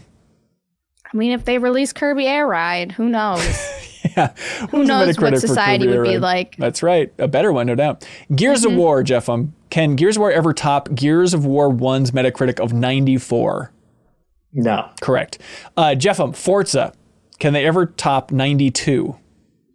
Will the new Forza reboot, which they announced, instead of Forza 8, will that top a 92? When when was when was the Forza that got 92? Uh, so it was one, three, four, and five. They're all at 92? That seems crazy. Wow. All right. Um God. It's Are we- are we like, counting- are we counting the fun so ones? Oh, was The that Sarah? Horizons? The Horizons? Uh, I Is don't that what think we're so. talking about? I think this is just mainline Forza. Because yes, Just straight Forza. because I wonder what Metacritic is for five. Because it's oh, that's also a 92. I I don't think you can make a better game They're than Forza rigging Horizon this. 5. Yeah, it's confusing. So the next one's going to get a 92. I think it's locked in. No matter how bad it is, Yeah. it will get a 92. Yep. Um, let's see. Call of Duty. Will it ever top Modern Warfare's 92? 92 is popular, by the way. I don't think so. No. I think it's going to be 80s until the grave. Um, Battlefield. Battlefield 1's 92. Battlefield 1 got a 92. I, I'd be surprised. Um, No. Street Fighter. Can it ever top Street Fighter 4's 94? Why are these all so high? Because they're the highest rated in the series. And Street Fighter's good, I feel like Sarah. I feel like is it does it feel like it's harder to get a, a high Metacritic score now than it was in the past? Or is it easier now? Like that's kind of what I want to know. I think it's harder because you're averaging more outlets. Mm, I'd have mm-hmm. to imagine. So, like, yeah, Legend of Zelda, it's not going to top top Ocarina of Time's 99. Like, that's that's a lock. Here's one that's interesting. Pokemon. What do you think the top rated Pokemon game is on Metacritic? Which, like, which title? Yeah. Yeah, can you give us the title? Um, I'll tell you. Here's a hint. It is absolutely not one I would choose. It's one of my least oh. favorite. oh. Okay. Don't spoil it, I but I want to think a little longer. Okay, here's a hint. I think it's the most janky mainline Pokemon game. I'm ready to fight you, depending on what. Okay. all is right. it heart? Is it like Heart Gold or Soul Silver? Interesting. not right. Nope, those are the best. No, I feel like those aren't janky. People, Ruby and Sapphire. Nope. No. They love the horns. They want more horns and water. Okay, good. Okay. Uh, can I tell you? X and Y. Yes. Yeah, it's at an 88. Like I like those games, but like Interesting. it is the first one on the 3DS, and they were trying to do like I just remember was it Lumiose City where they like brought the camera down. It was like That's just the one that has Espurr mess. in it. I feel validated Well, yeah, they say 88, and then in parentheses because of Espurr. because of Espurr. That's interesting. That's what I thought. Yeah, Pokemon. uh, Maybe it could top 88. That seems doable. It feels like they can they can surpass. Maybe that. they can do it. Yeah. If they stop making like five games every year Right, right. Yes. and just like put it all into one, yep. Smart. Uh, Kevin Kennedy writes in and says, "Hey everybody, uh, my personal Better Quest goal is to run 40 miles this month. We're halfway through the month and have logged 23 miles, right on track. Hell yeah, way to go, Kevin." Rich McLaughlin says, "Hey everybody, Better Quest alert! I completed my goal of running a full marathon last week. I don't have a question. I just wanted to share that. Rich, we're here to give you a nice round of applause." Janet, uh, the queen of all marathons, is applauding from wherever she is right now, so congratulations. Um, Tanner Hoisington writes in says in the last few years there have been a surge in board game design elements finding their way into video games. Slay the Spire and the like, Dicey Dungeons, deck building and Back 4 Blood, Lost in Random, popular adaptations like Wingspan, Citizen Sleeper, and Disco Elysium with their explicit dice skill checks. What the hell is going on in Neon White? Maybe that's tabletop game inspired. Do you think this prevalence of board game mechanics is for the better? Jeff, and this one's all yours, dude. yes, I love it.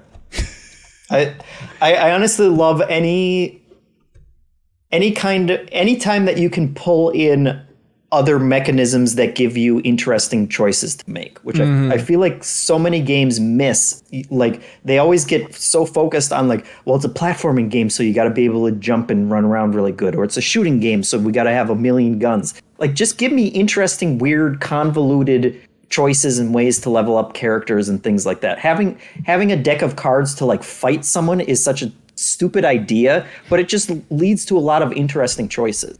Yeah, there we go. Have you ever played um, this game, Jeffem? Summit, the tabletop game?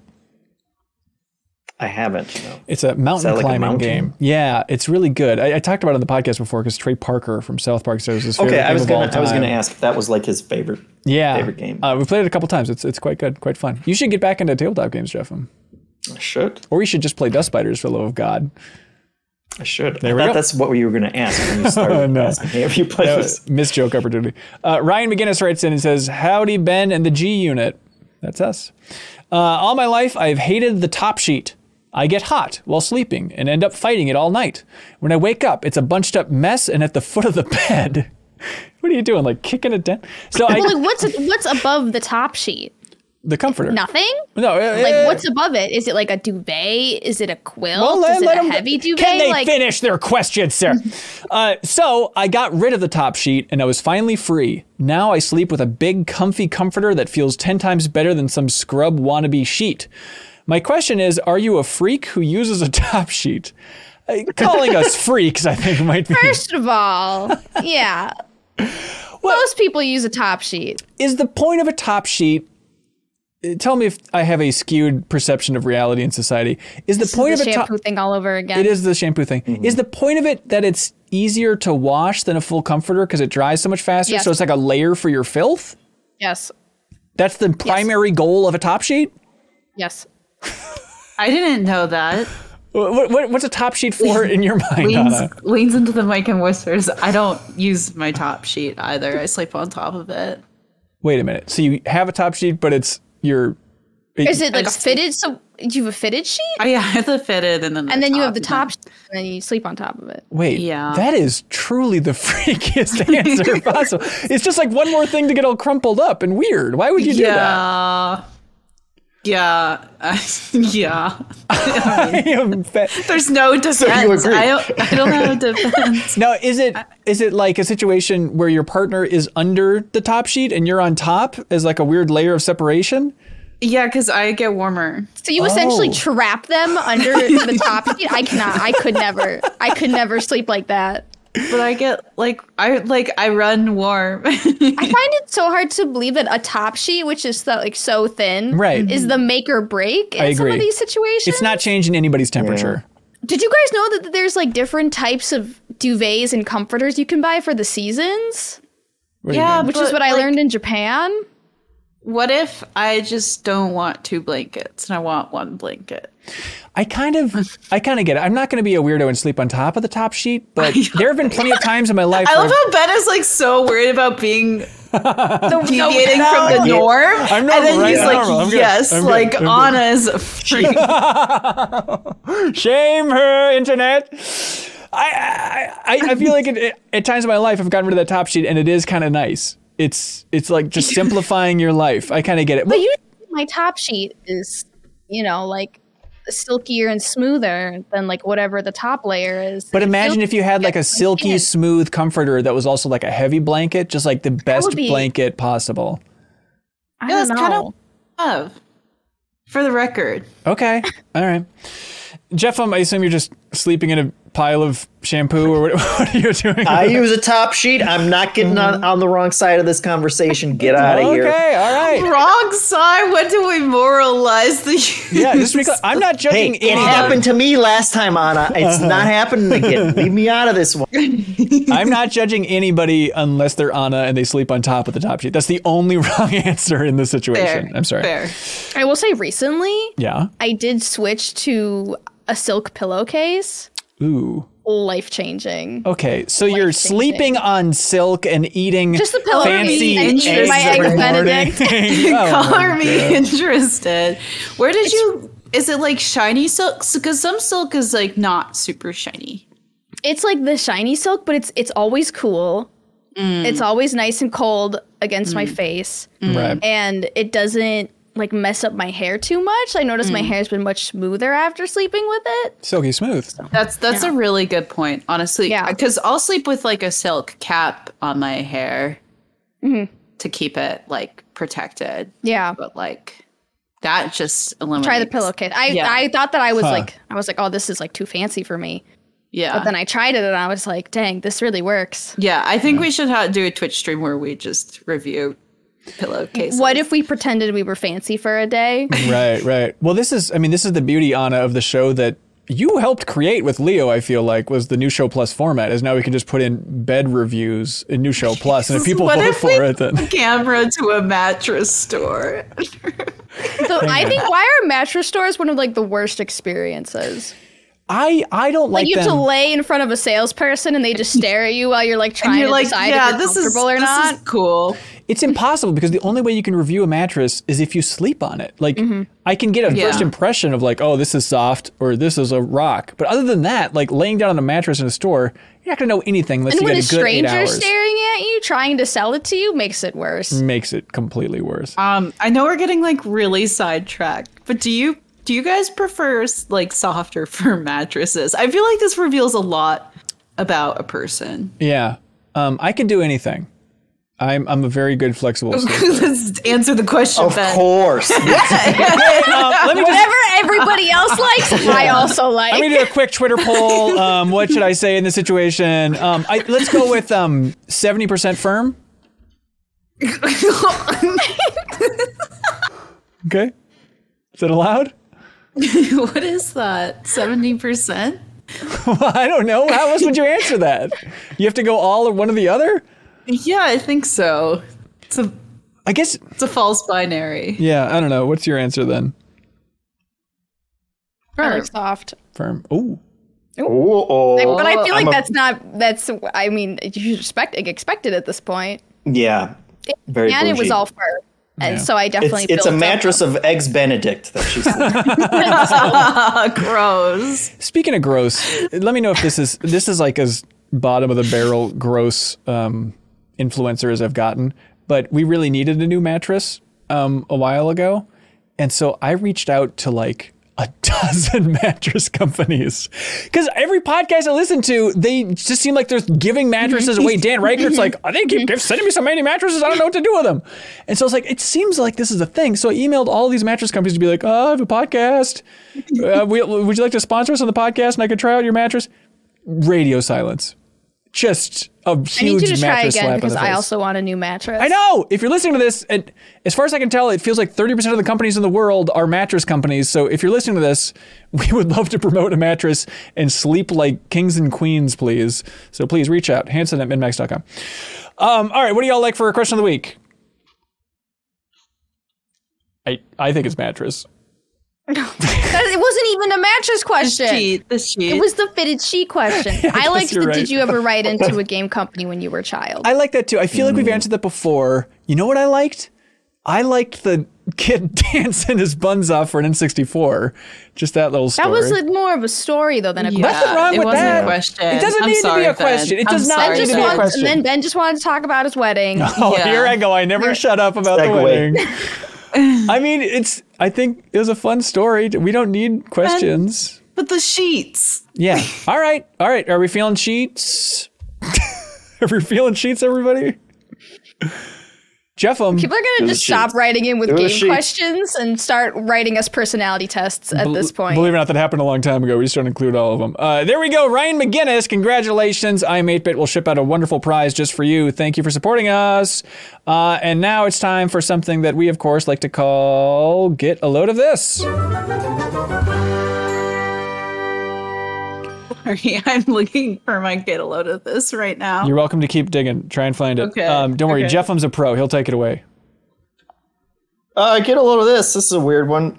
Um, it's a YouTube video from a YouTube channel called How to Cook That. But it has nothing to do with cooking. The video is called Debunking Fake Videos and Who's Behind the Five Minute Crafts YouTube channel. Five minutes. Um, and basically, yeah. So there's this cook named Ann Reardon. She she does a bunch of cooking shows, but then she started doing like people would send in in you know like short recipe videos and stuff like these five minute craft type videos, and she started debunking them, and that's become this whole like side, and they're they're super fascinating videos because she she kind of goes through them, and this was she had done so many based on this five minute crafts YouTube channel that she kind of investigated with her husband, who was a former investigative journalist, and they they looked up all this information about who's behind the channel, which it turns out it's like these Russian oligarchs, and they put out just them.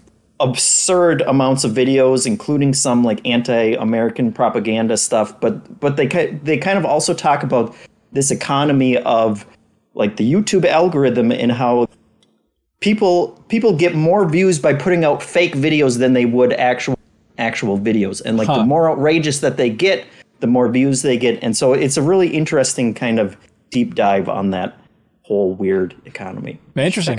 Cool. Uh, hey, uh, get a lot of this. Um, there is a YouTube video which is just rounding up a bunch of former retro developers. This is from Kiwi Talkz. Is the name of the YouTube channel, but it's rounding up a bunch of former uh, retro developers talking about working on Metroid Prime and Donkey Kong Country Returns, and it's just them telling stories of interacting with Miyamoto, like when Miyamoto would come visit them in Texas, or they'd go to Kyoto uh, for reviews. And uh, there's really interesting stuff in there. Like, you know, they showed them the first demo of Donkey Kong Country Returns on the Wii, and they were really proud of it because, like, well, Donkey Kong feels great to run around. He's like a huge, powerful monkey. And then Miyamoto said, yeah, but I think what this game need, needs is he needs to be able to crouch down and blow on flowers. Do you remember you can do that in Donkey Kong Country Returns? It's the weirdest thing. And they were all like, absolutely not. What are you talking about? That's the dumbest idea. Why would Donkey Kong blow on flowers? And then ultimately put in the game and realized that, yeah, Miyamoto was right. Like they needed an ounce of whimsy that they didn't have in that game originally. But the part that killed me is um, this guy tells a story about the first big meeting for Donkey Kong Country Returns over there. Uh, they were meeting with Miyamoto and it was all in Japanese. And they're like, okay, well, we're going to go make this game. This is going to be great. And they were heading out the door and Miyamoto stopped them. And in English, Miyamoto said to the team, he said, please take care of Donkey Kong. He is my friend. so beautiful Miyamoto talking about his old dear friend, Donkey Kong. Um, and I needed to look at a spot in the grass. Um, Sarah, what do you got? Yeah, get a load of this. Uh, I saw that Netflix is now making a Squid Game reality TV show, which I definitely feel like goes against the point of Squid Games, where they're actually making 456 people compete for 4.56 million dollars. Mm-hmm. Um, am I gonna watch it? Yes, absolutely, absolutely, I will. But I, I definitely feel like maybe, maybe this wasn't such a good idea. Yeah, because uh, a while ago they said like, "Oh, we got a bunch of new Squid Game content coming in the future." I don't think anybody thought that they would just take it literally and just make them. no, especially because I think a month ago they had like major layoffs. Yeah, And now they're like, okay, everybody, fight over some money. It's it's a fun world we're living in. I feel like maybe maybe there would be a world where this would be exciting, but I feel like now is maybe not the time Sure. For that. Yeah, uh, yeah. Just make another Floor is Lava season, or whatever the hell that was called. They did season two. Oh, there we go. Um, Ana, did you find one? Yeah, yeah. Um, I probably didn't need to announce that I didn't have it, but here we here we are. Um, excuse me. Um, so today I spent a normal amount of time watching um these YouTube videos. They're um like Muppets. They're like okay, so it's like Muppets singing like metal songs. So it's like a metal Muppets band, and they have them like sharpied and like pierced and stuff. And the song is called "I Can Only Count to Four. Um, and it's it's like really funny and really good because they're Muppets. Of course. but then it's like metal. That's good. That's good. There's links below for all this stuff. Uh, do you have one from the community from the Discord channel there, Jevin?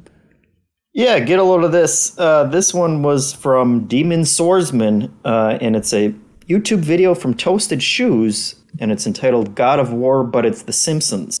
Uh, and it's a mod that makes the most recent God of War into Homer Simpson and Bart Simpson uh, as they do everything that they did in God of War, except it's all they're all voiced. Um, they got like people who sound exactly Oh like Homer God. and Bart, and so it's it's a lot of it's a lot of jokes of you know Homer trying to chop down a tree very dramatically like Kratos did, but yelling like, "Why won't you go down?" Also, I mean, he calls him boy. At least in the early seasons, he would call him boy so much. All right, boy. So hey, that's Works. perfect. Uh, good times. Hey, that's it for this episode. Thanks so much for being here, Ana.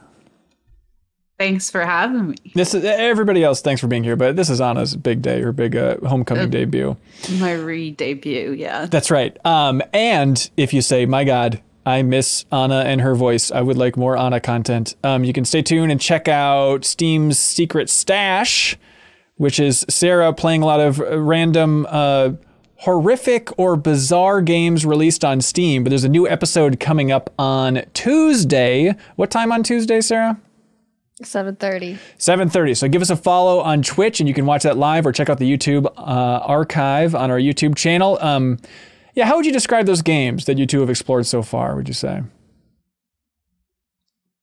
Milky.